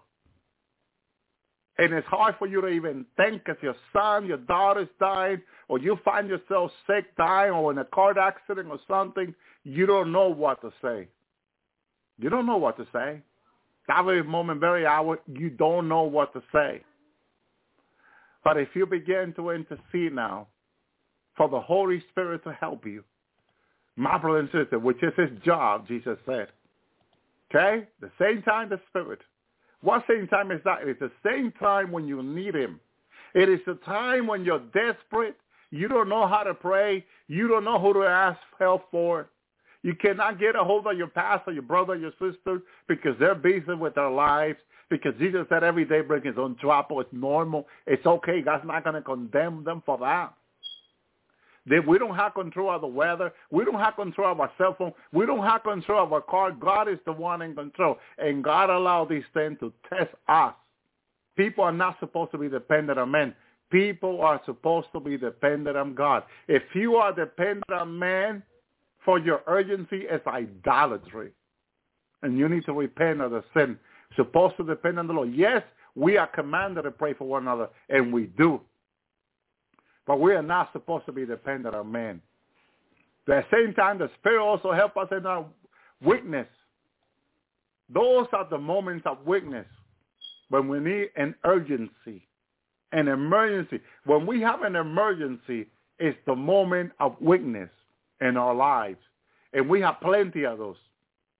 Can I get a witness of that? We have plenty of those. Because we don't know how to pray. Sometimes we don't know how to pray also. because we don't have the full information of the situation. Do you think God has the full information of the situation? Of course he does. That's why he gave us the Spirit, which is the third person of the, of the Trinity, who also knows the situation very well. And when you depend on God to help you, the Holy Spirit knows how to pray for you at that very moment. For what we need, but the Spirit intercedeth along in our growing. Let me tell you what happened. I began to pray. I began to ask the Spirit for help. The Holy Spirit began to pray through me and pray. He got hold of my tongue. He got hold of my spirit. He got hold of me and began to pray to God in such a powerful, powerful, supernatural way. I had never, that I can remember, and Lord forgive me for this, pray in this level of prayer. If I did in another occasion was for another different situation. But in this situation that I was so sick and bad, I could hardly move, he began to intercede for me. My brother and sister, the only thing I will tell you is this. By the next day, I was like a new man. I was healed. I was healthy. I was walking around with no pain, doing this, doing that. I felt so good when the Holy Spirit interceded for me. The power of God came over my life. It was I was like a new man the next day. That nobody told me. That all came from the Lord. It was a teaching and a learning from God that I'm sharing with you tonight that I experienced from the Lord. He's my rabbi. He's my Lord. He's my teacher. Everything I know comes from him. My brother and sister, his way are higher than our way. And believe me, I felt so good the next day. I felt so new, so renewed. My strength came back. How he prayed, every word, I don't know what he prayed for. Like the Bible says, we don't know what to pray for. My brother and sister, thank you, Lord, for your spirit. Thank you, Father, for your spirit. Hallelujah. But the spirit intercede along with groans that cannot be expressed in word. It's exactly what happened to me. He began to pray in his language, his spirit language, with groaning intercession. He knew exactly what to ask the Father and the Son at that very moment. My brother and sister, the one who searches the heart, Father knew exactly what the Spirit was interceding for. He knew exactly what he was groaning about. Searches the heart, knows what the Spirit has in mind. He knows what, Father knows exactly what the Spirit has in mind. My brother insisted. And believe me, he's holy. He's pure. His prayer goes straight to the throne of Father. My brother and sister. Thank you, Lord. The Spirit intercedes for God's people the way God wants him to. Notice how Father wants certain prayer to come to his throne. The Holy Spirit knows exactly how to intercede for us in that moment of weakness that you and I have in this life where we are now. He did this for me. He interceded for me in such a way. And when you do that, when you ask him to intercede for you, my brother and sister, I, I, I love it. Sometimes he, he let me know when I ask him to say, okay. And he began to. And, and he confirmed to my spirit what he's doing. Because I'm used to it already. And I love it. I love it. If not, I will have to go around calling my brothers and sisters every day. Could you please pray for me? Can you please look? I'm going through this. It's so hard.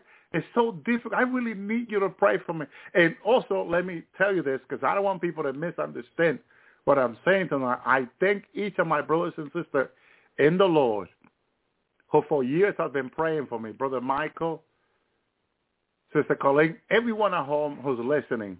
I thank you a million thanks for your prayer, your support. I thank God for each and one of you. Lord, thank you for each of my brothers and sisters who pray and intercede for me, Brother Bank, each and one of you. Thank you, thank you, thank you. Brother Vadi, each and one of you. Hallelujah. Thank you. Brother Miguel, Arlene, Sister Luna, Jesus My Rock, Hi, the Lord's servant, Wendy. Thank each one of you for your prayer. Your prayer is mighty in the Lord. I know this, Brother Miguel. Thank you each one of you for your prayer because it helps us so much. Thank you very much.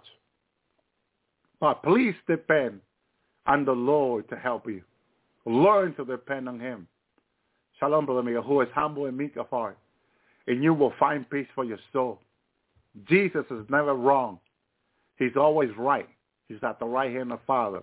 Remember, the Spirit will intercede for you, and he will intercede according to your needs, according to the will of God. Thank you, Jesus. He will never fail you, never forsaken you. The Lord will never do. He said he will be with us all the days of our lives. This is the awesome thing. He's always there for us. Thank you, Lord. So tell the people of Zion, your king is coming to you. He's gentle, riding on a donkey, on a colt, a young pack of animal. The disciples did as Jesus directed them. They brought the donkey, the colt, and put the colt on them for Jesus to sit on. Most of the people spread their coats on the road. The other cut branches from the trees, spread it on the road. The crowd went ahead of him and followed him was shouting, Hosanna to the King, Son of David. Blessed is the one who come in the name of the Lord. Hosanna in the highest heaven. When Jesus came to Jerusalem, the whole city was in uproar. People were asking, who is this? The crowd answered, this is the prophet Jesus Nazareth of Galilee. This will have to be told to the rabbi in the second coming of Jesus. Who is this coming in the cloud with such a great power?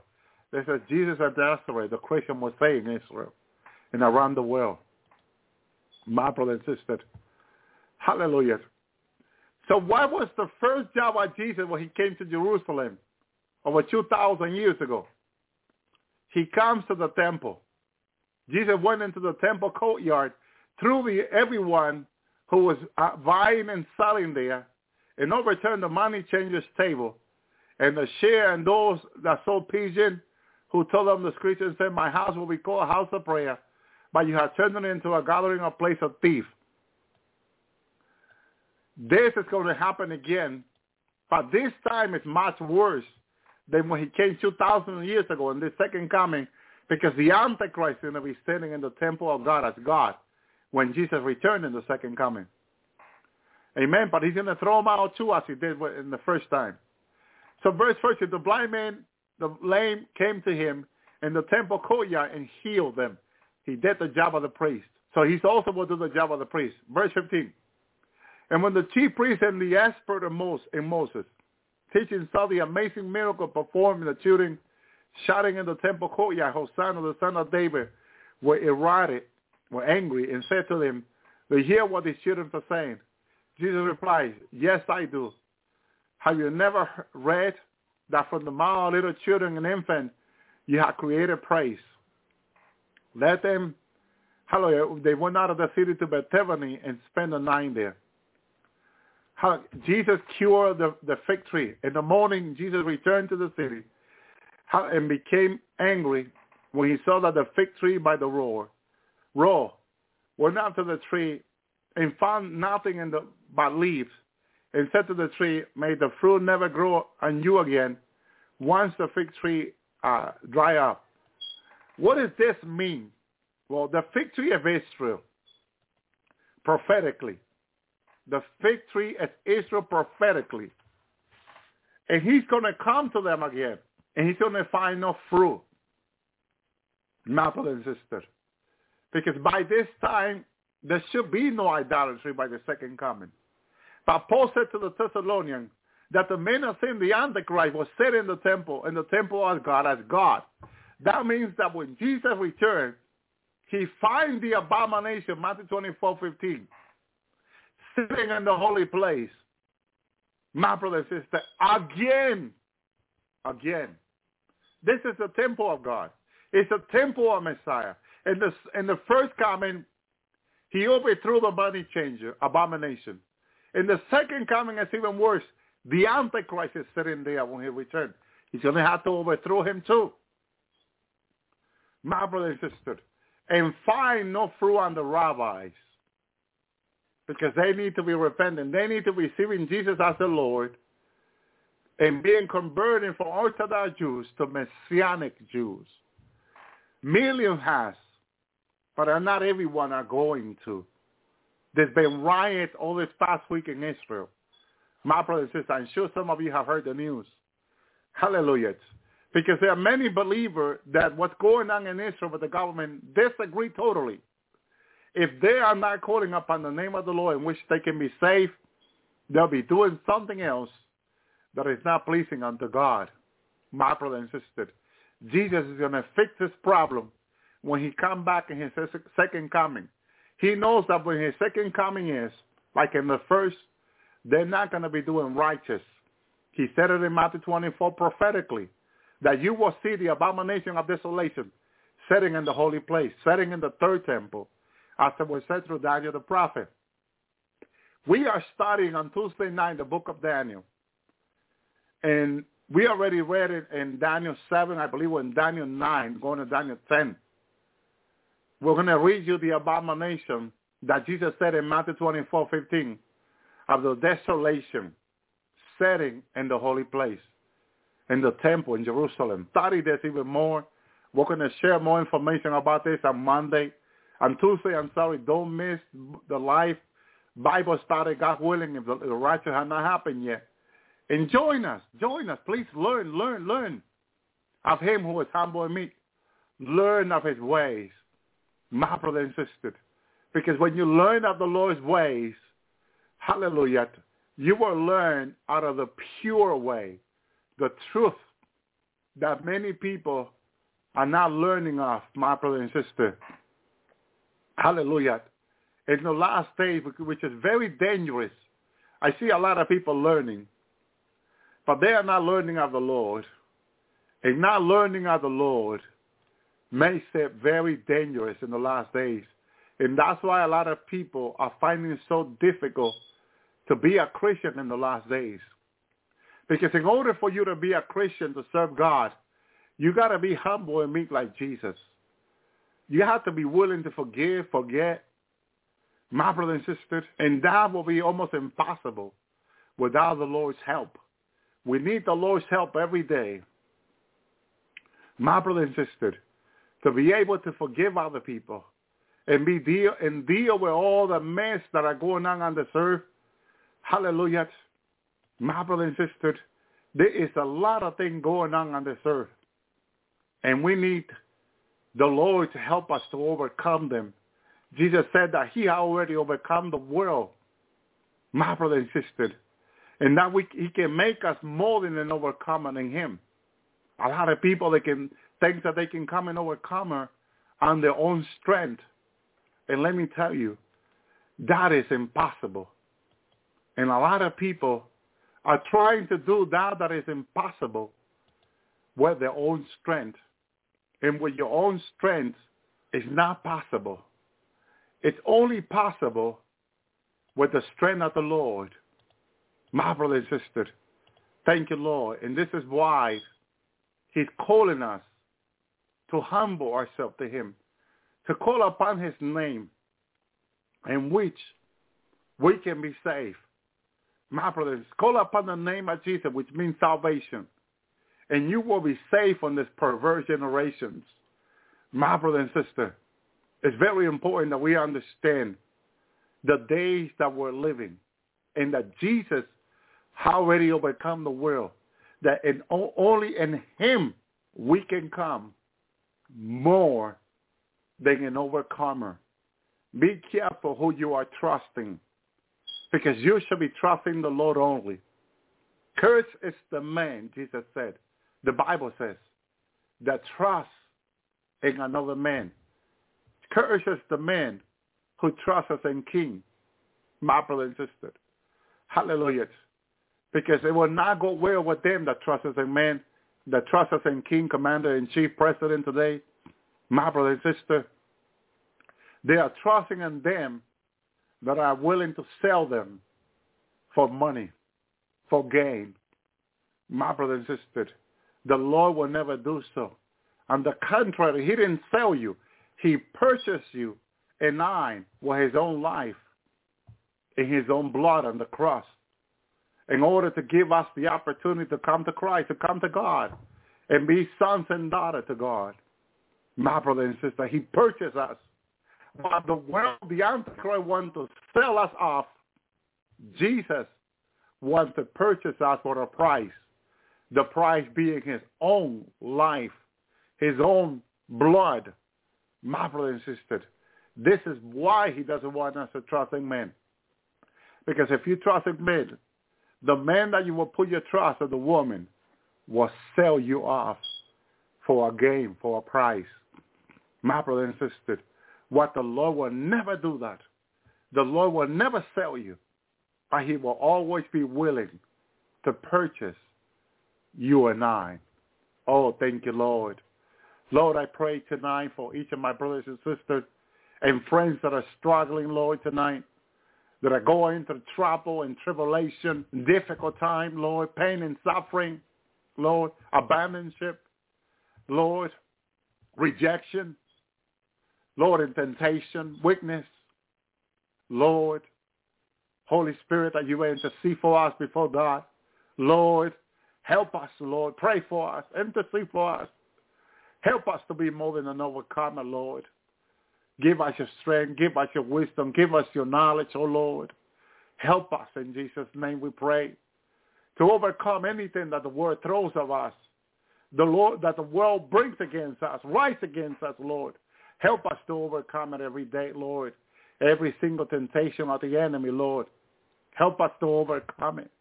Lord Jesus, in your name we pray that without you, John 15, 4 and 5, there's nothing you told your disciple that you can do, Lord. Help us to understand, to know you, to understand that without you, Lord, we can do nothing, Lord. We will fall on our faces. We will fall on the floor crying like babes, Lord, seeking for solution to our problem or our situation, Lord. Lord, we ask that we will learn to depend on you, Lord. That you will help us to be holy, to be righteous, to be pure, to keep thy commandment, O Lord. Help us, Jesus. Help us, Lord, in our daily struggle, in our daily trouble, Lord. Every day, says your word, bring us on trouble. Help us, Jesus, every day to overcome them, Lord.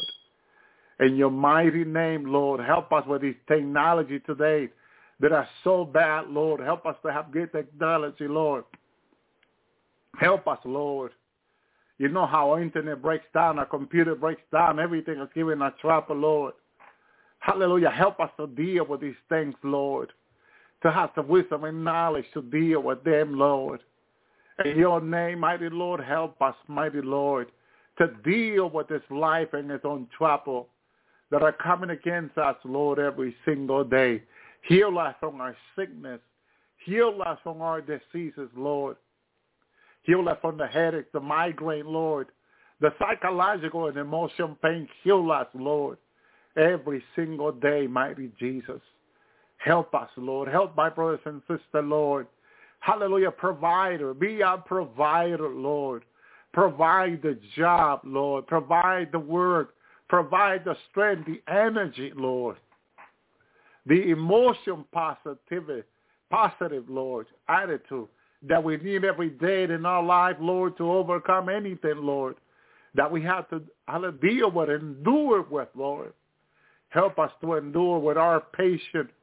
We will win your soul, your word says, Lord. Help us to be patient of you, Lord. Mighty Lord. Help us to be ready for your coming, Lord. That before the shofar, the trumpet sound, Lord, we are ready Lord, with your spirit in our lives, Lord, help us, Lord, to still have the Holy Spirit when you return, Lord. To still have your presence for our lamp to be still be full of oil. When you, when you return for your church, Jesus. When you return for your bride, Lord, help us to be filled with oil, Lord. That our lamb will be ready, Lord Jesus. Oh, Lord, we pray in your name, Lord, to overcome, Lord, anything Hallelujah. And everything, Lord, that the enemy will throw against us, Lord. Mighty Jesus, every temptation, every difficult moment. Mighty Lord, anything, Lord, help us to overcome it. Help us to stay strong, Lord Jesus. In your name. God bless each and one of my brothers and sisters. Listen to the last audio. I'll be back uh, to, uh, Tuesday night. Shalom, shalom. Hallelujah. Thank you, Lord. Praise the Lord. Yeah, we got Psalm 26. Hallelujah. Now this is that I know the Lord giveth victory to his anointed. He answered him from his heavenly sanctuary with the victorious power of his right hand. Praise the Lord. Hallelujah. Psalm 68:33. To him who rides across the higher heaven, the ancient heaven, who who thunder with mighty voice. Praise the Lord. Hallelujah. Hallelujah. Psalm 89:6. For who in the sky above can compare with the Lord? Who is like the Lord among the heavenly beings? Hallelujah. Psalm 139a. If I go up, hallelujah, to the heaven, you are there. And if I make my bed in the depths, you are there. Hallelujah. Praise the Lord. Hallelujah. The Lord Almighty, the God of Israel, enthroned between the cherubim. You alone are God over all the kingdoms of the earth. You have made the heaven and earth. Hallelujah. Praise the Lord. Hallelujah. Praise Lord. Then you got um, John 132. John test, testifying, saying, I have seen the Spirit descending as a dove out of the heaven, and he remained upon him. Hallelujah. Praise the Lord. Hallelujah. He saw it happen. Hallelujah. A lot of people have seen things. Hallelujah. And, and other people question them. Hallelujah. And they say, ah, you know, no, no, no, no, no. Signs and revelation, like Joel chapter 2 says, hallelujah. Signs and wonder will be shown. Hallelujah. Let me let me read you the what happened to Jacob. Hallelujah. In Genesis 20, 28. Hallelujah. Jacob left Beersheba and set out for Haran. When he reached a certain place, he stopped for the for the night because he, the sun had set. Taking one of the stone there, he put it under his head and lay down to sleep. He had a dream in which he saw a stairway resting on the earth with a top to reach into the heaven, and the angels of God were descending and were ascending and descending on it. There above, hallelujah, stood the Lord, and he said, I am the Lord, the God of your father Abraham, the God of Isaac. Isaac, I will give you and your descendant the land on which you are laying. Your descendant will be like the dust of the earth, and you will spread out to the west and to the east, to the north and to the south. All the people of the earth will be blessed through you and your offspring. Hallelujah. I am with you, and I will watch over you whenever you go. I will bring you back to this land. I will not leave you until I have done what I have promised. Praise the Lord. Hallelujah. The Lord promised this. Hallelujah.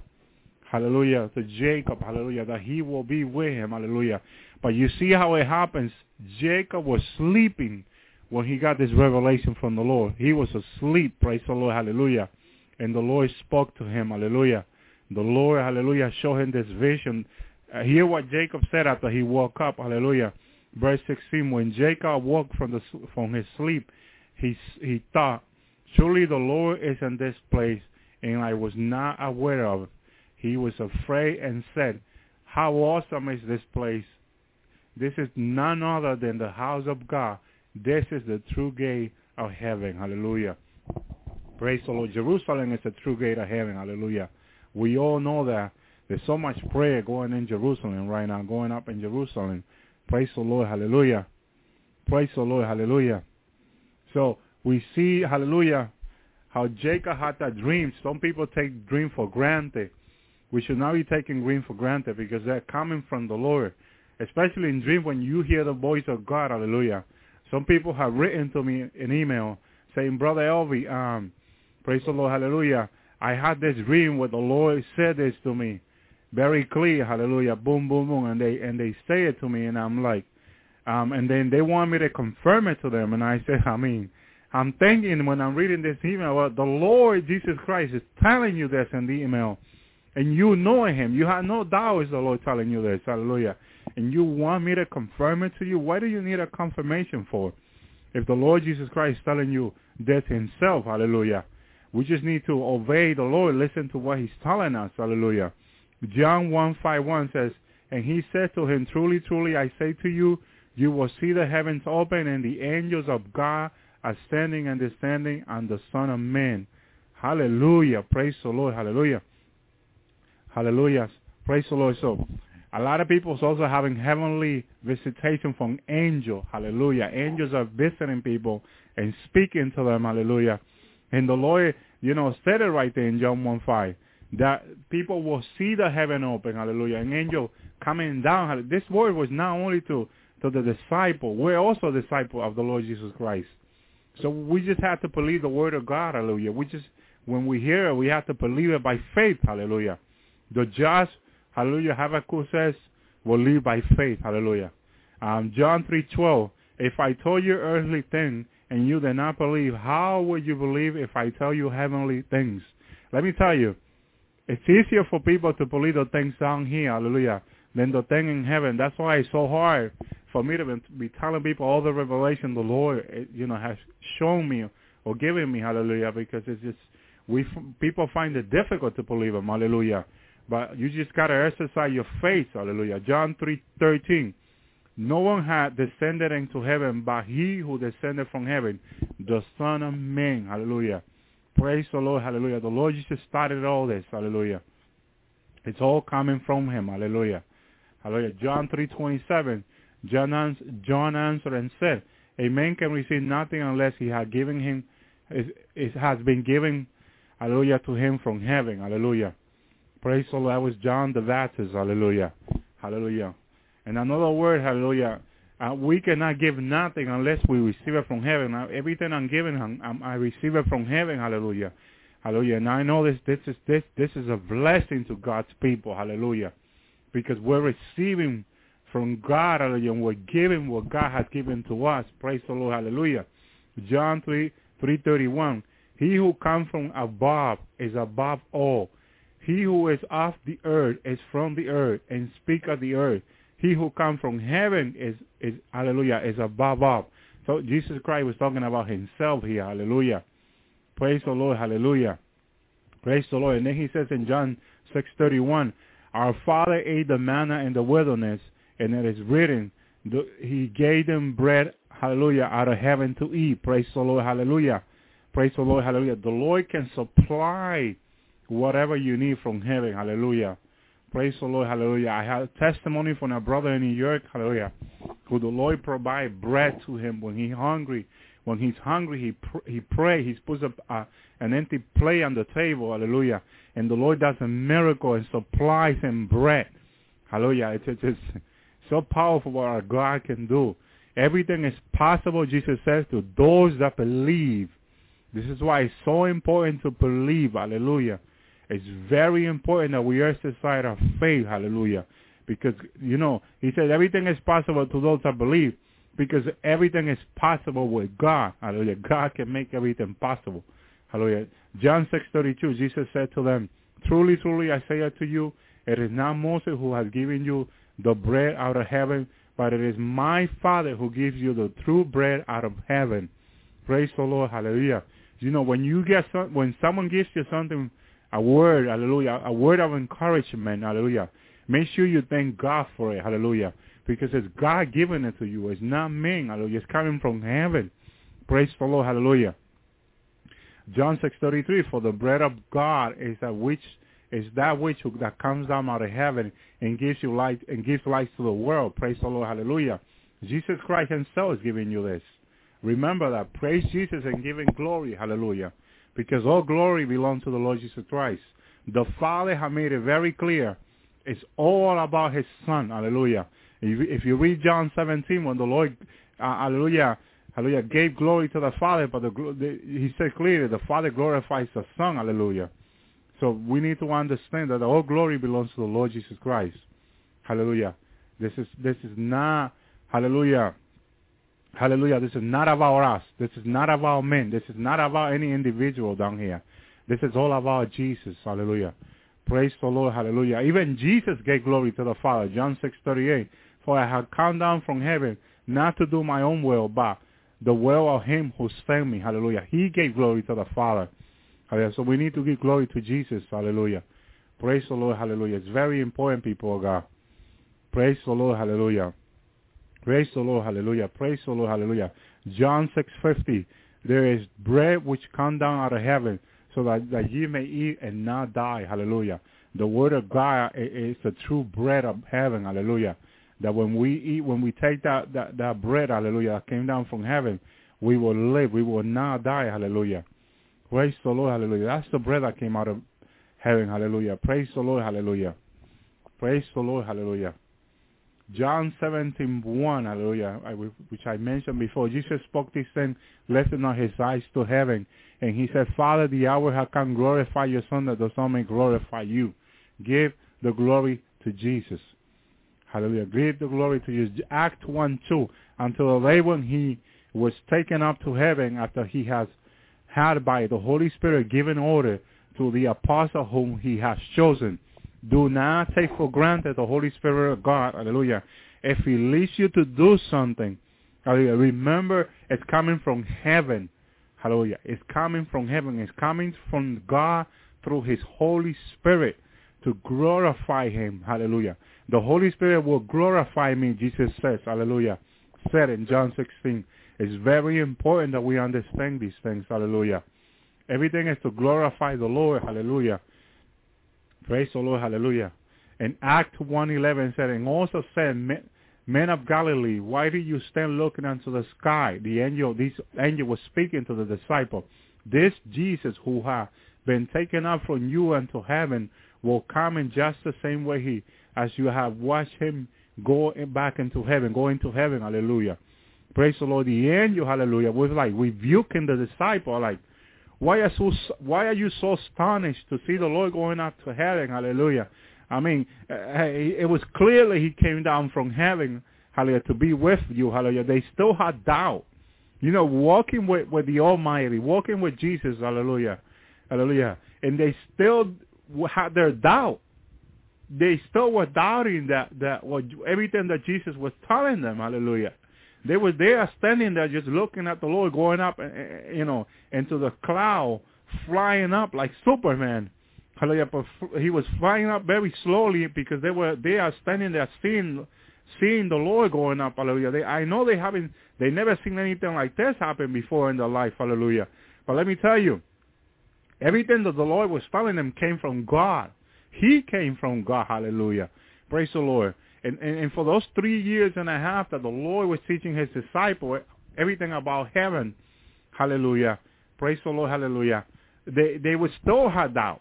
You know, so the Lord sent his angel, hallelujah, before he ascended back into heaven, hallelujah, to confirm to them that everything he had told them came from heaven, hallelujah, hallelujah. They saw him going into heaven and like, the same way you saw him going, he's coming back, hallelujah. His words are true. What he told you is true. They meant by this. Hallelujah. That's what they were telling the disciple. Hallelujah. Praise the Lord. Hallelujah. Praise the Lord. Because he, like Thomas, walked with the Lord for, for three and a half years. Hallelujah. And when they when, when the Mary Magdalene and the other Mary told Thomas, and the disciple told Thomas, Hallelujah, we seen the Lord. We seen the Lord. Thomas was full of doubt and unbelief. And that's how many people are in this day, hallelujah. Full of doubt and unbelief, hallelujah. They, they, they, you know, you tell them things about heaven, hallelujah, which heaven is mentioned all throughout the Bible from the first chapter of Genesis, when the Bible says he created the heaven and the earth, Genesis 2, 1. Praise the Lord, hallelujah. Jesus Christ, according to John 1, 1, created all things by him. One, uh, John 1.11, by him all things were created. Jesus Christ created everything. Praise the Lord. Hallelujah. Praise the Lord. Hallelujah. Praise the Lord. Hallelujah. Praise the Lord. Hallelujah. Um, Act 2.34, For I was not David who ascended into heaven, but he himself said, The Lord said to my Lord, Sit on my right hand. Where is Jesus right now? Sitting at the right hand of the Father. Hallelujah. That's what he is. Hallelujah. Hallelujah. Praise the Lord. Hallelujah. Act 330, 321. whom who heaven had received unto the period of restoration of all things about which God has spoke by the mouth of his holy prophet from ancient time. Hallelujah. God spoke all those words through those prophets. And each one of these words are true. They are true word of God. Hallelujah. He promised them. Hallelujah. Praise the Lord. Hallelujah. Praise the Lord. Hallelujah. God is good. Hallelujah. God is good. Hallelujah. Act 424. And when they heard this, they lifted their voice to God. Hallelujah. With one accord and said, O Lord, it is you who made the heaven and the earth and the sea and all that is in them. Hallelujah. And we know that when after they did that prayer, the whole place where they were trembled.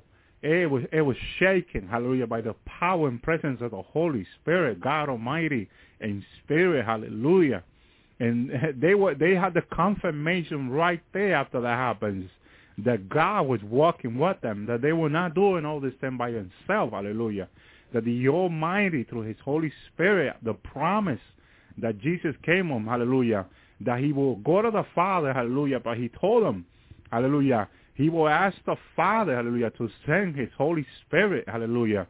And He told him, it's better for me to leave, hallelujah, so the counselor may come, the Holy Spirit, hallelujah, the promise of heaven, among us, hallelujah. A lot, many people have taken for granted the Holy Spirit, hallelujah, and they don't they don't understand, hallelujah, how important it is to be walking with the Holy Spirit in these last days, hallelujah. I'm going to be speaking next week about the Holy Spirit, hallelujah, the ten virgin, the parable of the ten virgin, and I'm going to explain by the word of God how important it is to walk with the Holy Spirit, hallelujah, and hallelujah because the five foolish virgins took the Holy Spirit for granted. Hallelujah. And when they got up, they had no Holy Spirit in their lives. The Holy Spirit have walked away. Hallelujah. And we're going to go on details about this. Hallelujah. How important it is to walk with the Holy Spirit of God, to have daily communion with the Holy Spirit, daily prayer, and acknowledge the presence of the Holy Spirit. Hallelujah. We need to be asking God every day to fill us with his Holy Spirit. We need the presence of the Holy Spirit on this day. He is called a comforter. You need to be comforted by the Holy Spirit.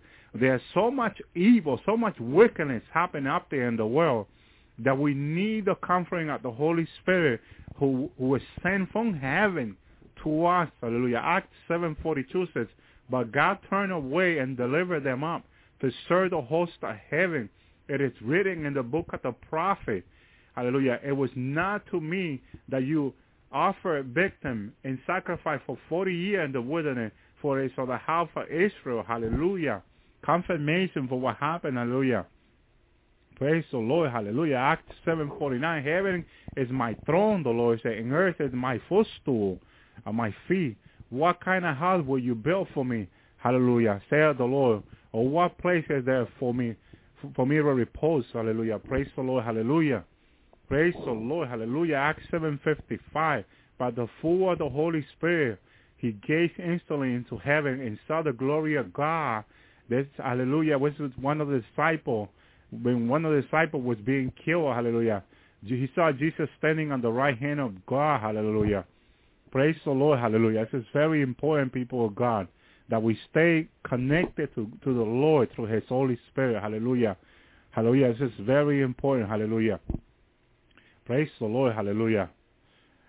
Uh, Romans 1.18. Hallelujah. For the wrath of God is revealed from heaven against all ungodliness and unrighteousness of men who suppress the truth in unrighteousness. Hallelujah. Praise the Lord. Hallelujah. That's what the, this is why the wrath of God is coming down to the earth. Hallelujah. It's coming down and we see the signs up there, all these earthquakes and different places, hallelujah, and tsunami in different places. Hallelujah. All these things are sign of what's coming. They're sign, hallelujah, that the wrath of God is about to come down on the earth. Hallelujah. Hallelujah. Praise the Lord. Hallelujah. Praise hallelujah. The Apostle Paul in 1 Corinthians 14, I mean 1540, was was try, was explaining to the to the Corinthians, hallelujah. He says there that they are also heavenly body an earthly body, but the glory of the heavenly is one, and the glory of the earthly is another.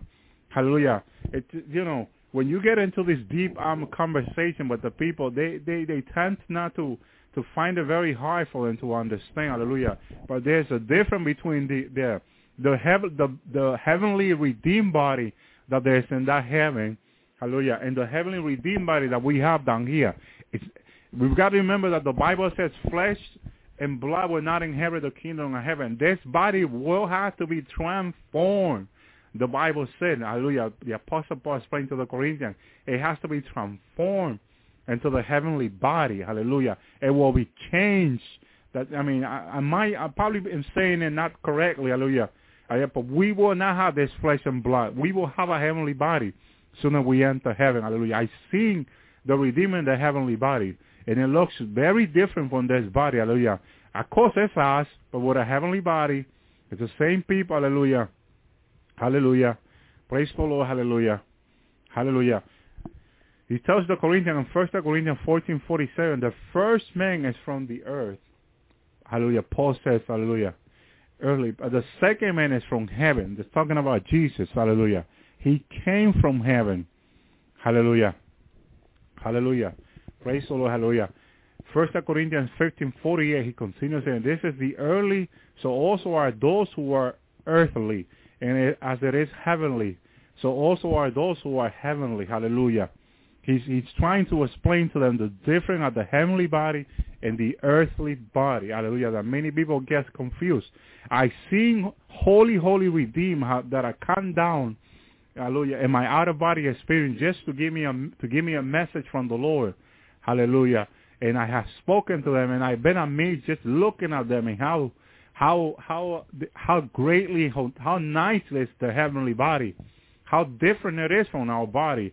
It's a glorified body. It's a beautiful body, and we're all going to have this body. All the people that are going up in the rapture, when they enter the heaven, the heavenly places, their body will be changed eh, in the air. The Bible says, immediately when we enter the heavenly places, we will have this new body, which is all is going to happen in a blink of an eye. The Bible says, Hallelujah. Praise the Lord, Hallelujah. Praise the Lord, Hallelujah. Praise. Then uh, the Apostle Paul keeps on saying, just as well as we have borne the image of the earthly, we will also bear the image of the heavenly. Praise the Lord. Hallelujah.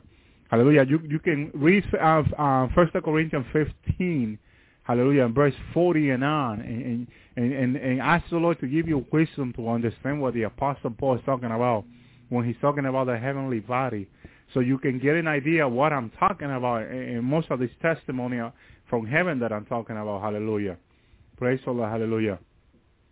Praise the Lord. Hallelujah. First, Second Corinthians 5, 1, the apostle says, For we know that if the early tent, which is our house, is turned down, we have a building from God, a house now made with hand, eternal and the heaven I seen these these places being built. I told the people in the testimony that I seen the redeem in the. You're building these condominium for people. What looks like condominium. Uh, people, you also got to remember that I'm explaining things in my own word. Hallelujah. You know, I'm reading it for you from the Bible. So, so, so praise the Lord. Hallelujah. You, you, you get an idea of what I'm talking about. Hallelujah. Praise the Lord. Hallelujah. But I seen this thing. Hallelujah. I seen this thing. Hallelujah. Praise the Lord in heaven. Hallelujah. Hallelujah. Praise the Lord. Hallelujah. And, and it's, it, you know, I, I describe it in my own word. I seen them. Hallelujah. Building this house. Hallelujah. Building this mansion. Hallelujah. Praise the Lord. Hallelujah. In heaven for the people. Praise the Lord. Hallelujah. So, so, you know, so I'm going to read it again. I'm going to read it. For we know, hallelujah. Praise the Lord. Hallelujah. For we know that if the earthly tent, which is our own our house is turned down. We have a building from God. Hallelujah. To the people, is someone writing to me that their house was burning a fire, whole family, hallelujah, and they're asking for help.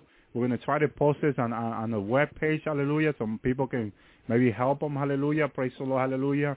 But a house not made with hands, hallelujah, eternal in heaven, hallelujah. For I seen the, the, hallelujah, not made by this flesh and bone hand, hallelujah. It's made by the redeemed and the holy angel in heaven, hallelujah. Hallelujah. Praise the Lord. Hallelujah. Now, Second Corinthians 5, 2. This is going to help you a lot. Hallelujah. For indeed, in the house we groan, lo- longing to be clothed with our, our, our dwelling from heaven. Hallelujah. We want to be clothed with that heavenly, hallelujah, body already. We already want to be in heaven. We are longing for this. Hallelujah. Praise the Lord. Inside of us, each Christian that is, that is going up in the rapture knows that the rapture is close you cannot tell these people that this this is not close, that this is the end. You cannot tell these people this. Because they will tell you, I know, I know in my spirit this is the end. I know we're close to going home. Hallelujah. Second Corinthians 12, 12 2. And I know a man in Christ who 14 years ago, whether in the body I do not know, out of the body I do not know, God know. Such a man was caught up to the third heaven. Hallelujah. Praise the Lord. This is why I tell the people, third heaven, hallelujah, heavenly, which is where the heavenly places is. Everything is third heaven. The first level is third heaven. Third level, it's for eh, hallelujah, it's third heaven. Hallelujah. I explained this many times to the people. Hallelujah. Praise the Lord. Hallelujah. Now, this is something very important. I'm going to tell you. Hallelujah. Because many people get confused with it. Galatians 1:8. Hallelujah. But if we or an angel from heaven should preach to you a gospel contrary to what we have preached to you, he is to be a, a curse. Hallelujah. If, like, because I have this happen to me with a girl who I used to work with, a Christian girl, hallelujah. She had a, a, an angel appear to her, what she called an angel of light, which Satan, the Apostle Peter said, can turn himself into an angel of light, and gave a book to her. A book, people, God, listen to this. This angel gave her a booklet. Hallelujah. Where I don't know how many pages telling her that this was the right, the right gospel. Not the same gospel we have from Paul and the disciple. No, another gospel this angel was giving the sister. And when I, when she was telling me this, I just remember Galatians 1a. I was like, oh my goodness. This is why God had the apostle Paul talk about this. Hallelujah. This is very important because this angel told his sister, hallelujah, that he was bringing this gospel from heaven. Hallelujah. And look what the Apostle Paul says, Galatians 1a. But if even if we or or an angel from heaven should preach to you a gospel contrary to what we have preached to you, he is to be a curse. The gospel she had was contrary to the gospel we have. Hallelujah. What a curse. What an abomination, brothers and sisters. And then many, many, many, many of you, hallelujah, many people that are listening to me in, the, in this radio program have probably receiving a gospel, hallelujah, contrary to the gospel that we already have, hallelujah. And let me tell you, people in Miami, hallelujah, who has that, that man called himself Christ in the flesh, he's given a, a he's giving you a contrary gospel, a cursed gospel, contrary to the gospel that was preached by Paul and the disciple. Hallelujah. That gospel is a curse to your life. You will be cursed through that gospel if you continue to listen to that contrary to the lie and deceive of the enemy. Remember what it says in the book of Revelation that the, enemy will deceive people in these last days. People he got to be very, very, very careful because many people are being deceived in these last days. Hallelujah. They're being deceived by Satan. Satan, by his demons and principality, are deceiving people. Hallelujah. They don't. They're all they see. They don't know. They don't know which way is up. Hallelujah. You got to be very careful. Very careful. If they're preaching you a gospel that you don't need to pray, that is a lie from the enemy. Praise the Lord. Ephesians 1 3. Blessed be the God and our Father of our Lord Jesus Christ, who has blessed us with every spiritual blessing in the heavenly places, hallelujah, in Christ Jesus. There you go, heavenly places with S, hallelujah. Praise the Lord, hallelujah. Praise the Lord, hallelujah. First level, second level, hallelujah. Ephesians, hallelujah, 110, hallelujah. With a view to an administration suitable to the suitable to the fulfillment at the time that is the summing up of all the things in Christ, things in heaven and things in the earth and him. You see, it's all about Jesus, right there, Ephesians 1.10. Hallelujah. All the things in heaven and all the things on earth and him, in Christ, in Jesus Christ. We are in Christ. Hallelujah. In Christ is in God. Imagine the protection you have. Hallelujah. What mighty protection we have. Hallelujah. Praise the Lord. Hallelujah. Ephesians 1.24. Hallelujah. Which he brought about in Christ when he raised him from the dead and seated him, hallelujah, at his right hand in the heavenly places. Where is Christ sitting at the right hand of the Father? In the heavenly places. Hallelujah. Praise God. Hallelujah. Ephesians 2, 6. And he raised up with him and seated him, hallelujah, in the heavenly places in Christ Jesus. Again, again and again and again. Hallelujah. Praise the Lord. I'm talking about the heavenly places. Hallelujah. And so that uh, Ephesians 3.10, so that the manifold wisdom of God might now be made known through the church of the ruler and the authority in the heavenly places. I mean some of the authority in heaven, hallelujah. In the testimony about heaven, this last last one that I did, hallelujah. I did not mention this, and I'm going to mention now, hallelujah. When when the Lord took me one day, hallelujah, one night, praise the Lord, hallelujah. He took me to me, one one one of the hallelujah governor, hallelujah, in these heavenly places, hallelujah, authority the Bible calls it, hallelujah. Praise Lord. Governor, he says he was to me. In, in one of the city, hallelujah, in that first heaven, God establishing all these, established him, I'm sorry, God established all these governor, hallelujah, and all the people, hallelujah, go under the ruling of this governor, hallelujah, and I, I, I have such a privilege to meet, to meet this governor, and when I was being taken there, let me tell you this, one of the angels of the Lord, who I, who I know him, hallelujah, praise the Lord, hallelujah, was speaking to me, and we were walking through these rivers in heaven on the first level, and it was so beautiful. I was looking at the water at those rivers. It was so beautiful. It was so clear. Hallelujah. What what a wonderful, what a wonderful just to be in heaven. It will be so wonderful for us for the church that are going up in the rapture. When we go out with a guide, we're going to have a guide, people of God. When you get to heaven, like I had an angel guide me around because I didn't know my way around heaven. Hallelujah. Hallelujah. So the people of heaven that are going up in the rapture, you're going to have an angel guide you around heaven. Hallelujah. Maybe family member also will help you. But there are angels assigned, hallelujah, praise the Lord, hallelujah, to guide you around heavens, hallelujah, the different places. Let me tell you, that first level, hallelujah, it's got to be more than a thousand times, thousand times. This is my own opinion. I'm saying now, a thousand times bigger than Earth, hallelujah. Imagine a, a planet a thousand times bigger than Earth. I mean, if you, if you think the earth is big, hallelujah, if you think the earth is big and you might get lost in the earth, imagine how, how much lost you're going to get in that planet, hallelujah, that we're going to in the rapture. We're going to this place in the rapture, hallelujah. Hallelujah. This place is huge, people of God, hallelujah. And I know it because I saw it from the third heaven. I looked down to that planet, hallelujah, and it was amazing, amazing, amazing, huge, huge, huge. So I was walking with this angel. We were talking about um, the Lord in my life. Hallelujah. The angel was telling me about how the Lord called me to show me these things. Hallelujah. And it was very important that that I share these, these things with God's people. Hallelujah. Which is that's what I've been doing uh, for almost a year and a half. Hallelujah. Sharing the things of heaven that God showed me and had me to tell His people. Hallelujah. Hallelujah. And this angel with a smile, I was looking at this angel. Angels are so beautiful. Hallelujah. Praise the Lord, hallelujah. And, and he was telling me how excited he was to be part of, of sharing this thing with me, hallelujah, up in heaven, hallelujah. And I was looking at him and I was laughing, hallelujah, because he was smiling so much, hallelujah. He was so excited that we were sharing the the mystery of God, hallelujah.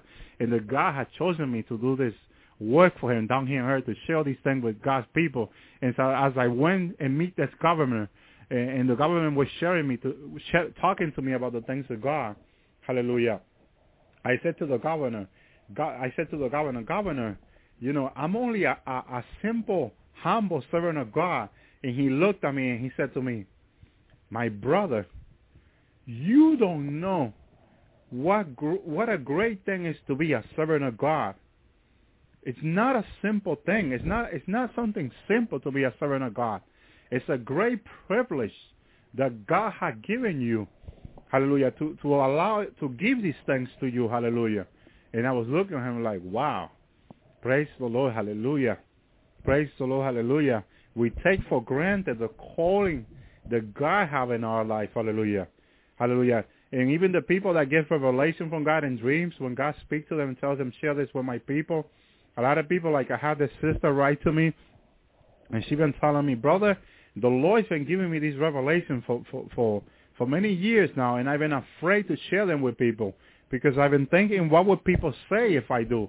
And I'm, and I'm like standing there shocked. I'm like, sister, how can you do that? The Lord's been giving you this revelation from his people. How can you not share them? Because if some people will criticize you and call you a false prophet, you're not going to share them. They can call me a false prophet for seven year tribulation while they're here on earth. Hallelujah. I don't care what people say about me. The only thing I care what God says about me. Not what people says. They can call me a, a I mean, a false prophet day and night. Hallelujah. They can call me a false prophet in hell for eternity. I don't care. As long that as long as I'm in heaven and uh, you know with God and the joy of God, hallelujah, hallelujah, praise the Lord, hallelujah. If they don't believe this revelation, if they don't believe God, if they don't believe that God can show this to someone, that's the that's their own problem. They have a problem with God. I don't have a problem. I'm believing God. I'm trusting God. I saw with my own eyes, my own eyes what God showed me. Hallelujah. I'm not making this up. Hallelujah. I was shocked. I was so shocked. I was so sorry for the sister. The God's been showing her all these things for years, and she's been keeping it quiet because she's been afraid of what people might say. Oh my goodness, we, we need to pray for God's people, hallelujah, that they have the boldness and the courage to share with, with God's people what God is showing them, hallelujah. Praise the Lord. How can you be embarrassed to share the things with God or afraid? Hallelujah. Praise God. Hallelujah. I'm not afraid. Hallelujah. I am not afraid. Thank me, Lord. Send me, Lord. I will speak your word, God. I will speak your word. I don't care if they cut my head, God. I don't care if they throw me in prisons. I don't care what happens to me, hallelujah. I don't care, I don't care, I don't care, hallelujah. They have threatened me through email, hallelujah. They have told me, so, they have given me so many threats, hallelujah, from the enemy by email. Can you believe that, hallelujah? And I'm still giving what God has given me. I'm not going to stop because the Lord has not told me to stop. Hallelujah. I'm not going to be afraid of what the enemy says or what people says. Hallelujah.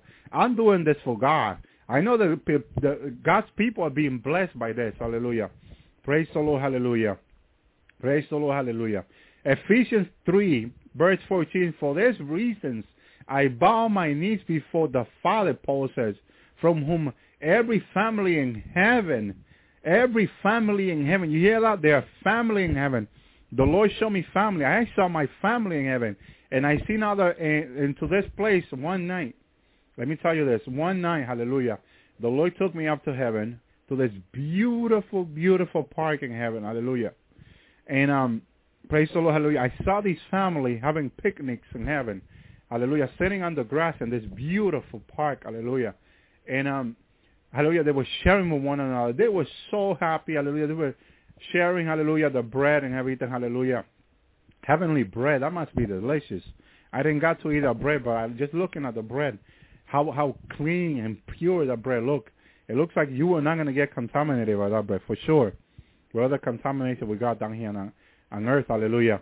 Praise the Lord. So I walk into the park, and I'm looking at the, the trees and all, how beautiful they look. And when I got to the to the middle of the park, I seen all these birds beautiful with different color, long feathers, hallelujah, in different color feathers. And I, I was like, wow, what a beautiful birds. Oh my goodness. You know, and one thing I, I was given, it was given to me to the knowledge in my, because like I told people, all knowledge comes to you in heaven when you get to heaven. Hallelujah. I knew that um, thousands of years ago we had these birds on, on earth, hallelujah. But they disappear, they die, hallelujah.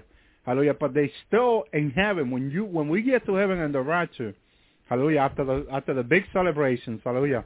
Because the first day that we get to heaven, they got this huge party for us, for the people of God that is going to go, be going on in heaven. Hallelujah. It's going to be a big celebration. Please don't miss this big celebration because there are going to be many gifts given to the people of God. Hallelujah. Your family member had gifts to you. Hallelujah. And I'm sure the Lord had gifts for you. Hallelujah. So please, please don't miss the rapture, people of God. Don't miss it. Whatever you, whatever you do, don't miss the rapture. Please be on constant prayer.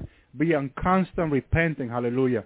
Praise the Lord. Don't miss the rapture because it's gonna well, it's gonna be a huge celebration. Praise the Lord. Hallelujah. So in this park, hallelujah, in heaven, hallelujah, I seen these beautiful birds. They were flying and back and forward. They were different sizes in different colors, and the color were amazing. Hallelujah. We might have few of them that are in earth now. Hallelujah. But there were many of them that were that are not here on earth. So it's uh, it was it's almost impossible for me to describe them to you. They look like parakeet. Hallelujah. But we're long further, a lot bigger than the one we have down here. Of course, they're much healthier in heaven. Hallelujah. But they're so beautiful, so beautiful. So I kept on walking in the park, hallelujah, and just looking at the beauty of God, hallelujah. And when I saw my my my my daughter Emerald, uh, my my son Joseph uh, and Genesis, they were sitting there in the park, hallelujah, and they're daddy, daddy, daddy, and they just came and gave me a hug. Again, I was so happy to see them again for the second time, hallelujah. What a privilege God had given me, brothers and sisters. This is a privilege to see my kid, hallelujah. Praise the Lord, hallelujah. And I sat down with them and I just started hugging them and looking at them, how beautiful they look, hallelujah. Praise the Lord, hallelujah. How the Lord had kept my kids um, secure, protected, hallelujah, healthy. I mean, I'm so thankful for the Lord for what he done for my kids, hallelujah. Yes, I cry. We, you know, my wife and I cry so much when we lost our kids, hallelujah. We cried. We, we, we, we really did cry a lot, hallelujah. Praise the Lord, hallelujah. But they are so well taken care in heaven, hallelujah. My grandmother from through my father's side is taking care of them. I have shared this with the people, hallelujah. I, I see my grandmother, I gave her a hug, I remember, and I'm so happy, so thankful for her taking care of my kid. She didn't have to do this, hallelujah, but she loves me so much, hallelujah. I'm, I'm one of her favorite grandsons, hallelujah. And for the reason being is that my father could not have kid, hallelujah. My father had the same problem that I had, I would say. Yeah, he could not have kid, hallelujah. So him and the church, hallelujah, and my grandmother and my grandfather pray and pray and pray and pray to God for I don't know how long, maybe years, hallelujah. So God will grant my, my, my father a kid. My mother was in church with my father too, hallelujah, and they, she was also praying for this for sure. Hallelujah. I'm just sharing what my aunts, hallelujah, who's in New Jersey told me over the phone, hallelujah, because I was not there. I wasn't born. Hallelujah. And um, um, praise the Lord, hallelujah. God spoke to my father, to the prophet in the church, and said, I, I'm going to grant you a son. Hallelujah. And, and he told him what, what's going to happen and all of that. And, and that I was a promised son and God was going to do great things to me. Hallelujah. So you know what my ministry is all about. It's already God spoke this word uh, back in the in the beginning of the uh, uh, late 60, early 70 when I was not born yet. God spoke this word to this church, hallelujah, in the Dominican Republic. Praise the Lord. He gave him this promise, hallelujah, that my father was going to have a son, and, and God was going to do mighty things through this son. He was going to be a preacher of the gospel, hallelujah. Praise the Lord. And you, you, you are being part of that accomplishment, of that prophecy coming true, hallelujah, happening, hallelujah. My father was so happy. It was a big celebration of this son, hallelujah. When my mother became pregnant, hallelujah, uh, they were so happy. He is the son. He is the, the prophecy coming true, hallelujah. Praise the Lord. So when I was born, hallelujah, praise the Lord, hallelujah, they had this big celebration in the church, hallelujah. They gave my mother so much gift, hallelujah, because they, they were part of this prophecy. They see this promise of God, hallelujah, coming to pass. God is so good, brothers and sisters. Whatever God told you he was going to do, he is going to make it come to pass, hallelujah. Because God is a, is a God that whatever promise he gives us, he make it come he makes it come to pass, hallelujah. So let me let me finish reading Ephesians 3, hallelujah. I love this word. This word is so powerful to me, hallelujah. Praise the Lord, hallelujah. Praise the Lord, hallelujah. Praise the Lord, hallelujah. Hallelujah. For this reason, I bow my knees before the Father, from whom I ever, every family in heaven, family in heaven, hallelujah, and on the earth derive his name, hallelujah, that he will grant you according to the riches of his glory to be strengthened with power through his spirit in the inner man so that Christ may dwell in your heart. Praise God. Through faith. You see why faith is so important? In that you being rooted and grounded in love. We need to be rooted and grounded in love, people of God. Hallelujah. It's very important that we may love one another. Hallelujah. Hallelujah. Praise the Lord. It's very important.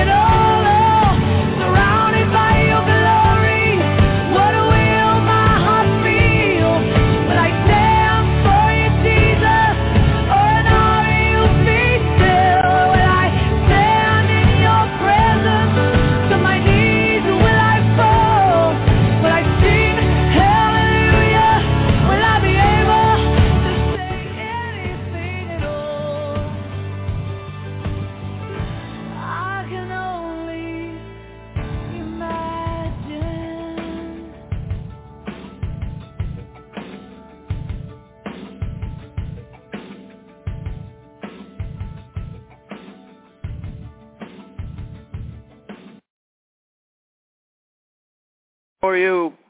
This is uh, Larry Demers, and I've got uh, John the Baptist from Tribulation Now on, and what we're going to do is uh, start with a prayer. Holy Lord Jesus, please bless this radio show. Put protection over this radio show.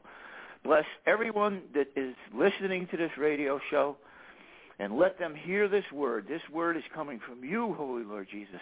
This word is to for your children, that they know what is coming, that they start to prepare to get ready for your coming, which is imminent. Holy Lord Jesus, in your holy name, I ask you to bless this, to bless this radio program. Holy Spirit, come down with your glory. Fill this radio program. Fill all these listeners with your glory, Holy Spirit. Holy Father, please put a blessing on this, on this wonderful radio show. Thank you, Father. Thank you, Father. Thank you, Father. Thank you, Father. Okay, John, I think what we, what we could start talking about, and I don't know anybody that has more information about this subject that we're going to be talking about. And the Lord told me this is extremely important that his children know what's coming. Okay, there is a way to avoid this. Okay, go into repentance, do this prayer we're talking about all the time. And what, what I'm going to have John start talking about first is what's going to happen between now and the tribulation. And, and, and again, John is an expert. He spent years and years in research on this. Go ahead, John. Yeah, praise Jesus. Hallelujah. Thank you, Lord. Um, dear Heavenly Father, just dump down your Holy Spirit, speak through me, and witness to the people, to help them find the information that they need to uh, to prepare themselves, um, to get themselves ready, to purify their hearts and minds, and they're they're just just become completely 100% sin-free, walking a holy life, and prepared to get off this alien demon-infested rock which is going to go, it's going to spiral into hell, Father. And you know it, we know it, and we want to get these people ready, Father. So touch them in Jesus' name. We have, Amen. So we, so what we have here, folks, is a situation. It's a very dark, dark, dark, dark, dark situation. It's far worse than most people even begin to realize. And it has been going on now for a very, very long time. Um, I started to research the New World Order, which is on ultimately on the back of the one dollar bill. A long time ago, I started my research back in 1988. Um, the Lord led me to a another Christian in '88 by the name of Ralph Epperson. Uh, now, again, in 1988, there was never a mention that I'm aware of of the actual term New World Order by any major government officials. Now that didn't actually occur until Herbert Walker Bush made an announcement approximately uh, around about uh, 1991, as, as to the best of my recollection. But anyway, the point I'm making is that the interesting and sad part about this is that this plan, this New World Order plan, has been in place now for a very long time, arguably hundreds of years, in fact. Um, now, so what we have here is a very sinister plan by Lucifer and his minions to ultimately slaughter the bloodline of Abraham, Isaac, and Jacob, and the Jew and the, and the Gentiles that are grafted onto the olive tree, the Christians. So, what you have here is a, very, very dark situation. As a fact, as a matter of fact, if you look on the back of your, if you if you have a, an American one dollar bill, and you look on the back of that one dollar bill, to the left side you will see a pyramid. Okay, and that pyramid, at the very bottom portion of that pyramid, and there's a lot of occult demonic symbolism all throughout the American uh, currency, but this particular pyramid below it has the words Novus Ordo Seclorum. And, you know, without splitting hairs, it basically means New World Order. And that dollar bill was designed in 1935. Um, it's a long story. Uh, you can get a DVD on this if you if you feel led to study it more, entitled "The Eye of the Phoenix." And it will it lasts a couple hours. It's excellent teaching. It's done by some Christian gentlemen, uh, published or produced by them, and and it is extremely thorough the other thing that's important to note is that Nazi Germany was actually a practice session for what we're going to be moving into here very shortly in the United States and worldwide. So the new world order is going to be basically a type of Nazi Germany reborn. So these these uh, Satanists, these these Luciferian Satanists, that's what they are. They're occultists that run the governments of the world. They practice what they're going to do. And Nazi Germany was a practice session for what they're about to unleash on the world at large. Um, it's very, very dark. And you will note that in Nazi Germany, they were once again slaughtering the seed or the, the Abrahamic covenant bloodline of, of, uh, of, of our Heavenly Father through Abraham, Isaac, and Jacob. And this next round, they will be slaughtering not just the Jews, the Saturday people, but they will also be slaughtering the Sunday people. So it's first the Saturday people, then the Sunday people. And this will be a very dark, dark period of time like the earth has never seen. I recommend that you read Daniel 12 because it will basically repeat what I just said. It'll be a time that was more dark and more horrible than anyone could ever imagine. So, not only will when this when all hell breaks loose here on this earth, and when it happens, it's going to be very sudden. So in 1 Thessalonians chapter 4 and 5, you'll notice that it basically talks, and I'm going to paraphrase to save time. It basically says that there's going to be a period where people are saying that there's peace and safety and then sudden destruction. That sudden destruction will almost certainly manifest itself in a combination punch. John, uh, uh, uh, excuse me for a second. You feel now this is the time of peace and safety in that scripture. It, it, yeah, there's no question about it. The there's no question about it because we're on the precipice. We're on. We're clearly on the precipice of two major events, and that is a global earthquake that is located. It, it will manifest itself in multiple locations. Right now, we have extreme shifting of the tectonic plates of the Earth's crust. And these, um, you know, there are specific prophecies that have been called out by our Father, our Father God, through his prophets across the globe, specifying certain locations on the earth. However, it indicates when you look at all the prophecies, not just one or two, you'll notice that it's all over the earth that these prophecies, it includes the west coast of the U.S., the east coast of the U.S., combined with tsunamis. We're talking about uh, the Dominican Republic. We're talking about Argentina. And these are just God's prophecies. There are other agencies and other researchers. We have Lucifer's army. Lucifer's armies know about this forthcoming cataclysmic global earthquake. They know about it.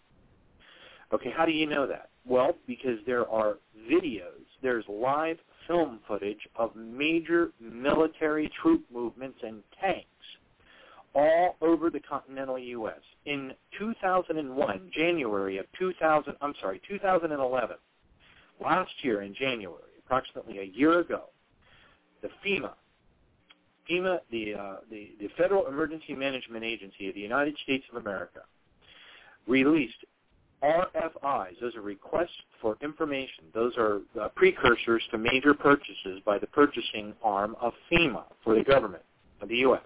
Purchased over 7 million underwater body bags. They purchased over 7 to 14 million emergency blankets. They purchased over 7 to 14 million storable food rations. And that's just what we know about from the RFIs. What They about have- all these coffins, John, that they have? Had? I mean, how many Amen. coffins do they? I mean, We they got these I don't think coffins anybody- located all over the the United States.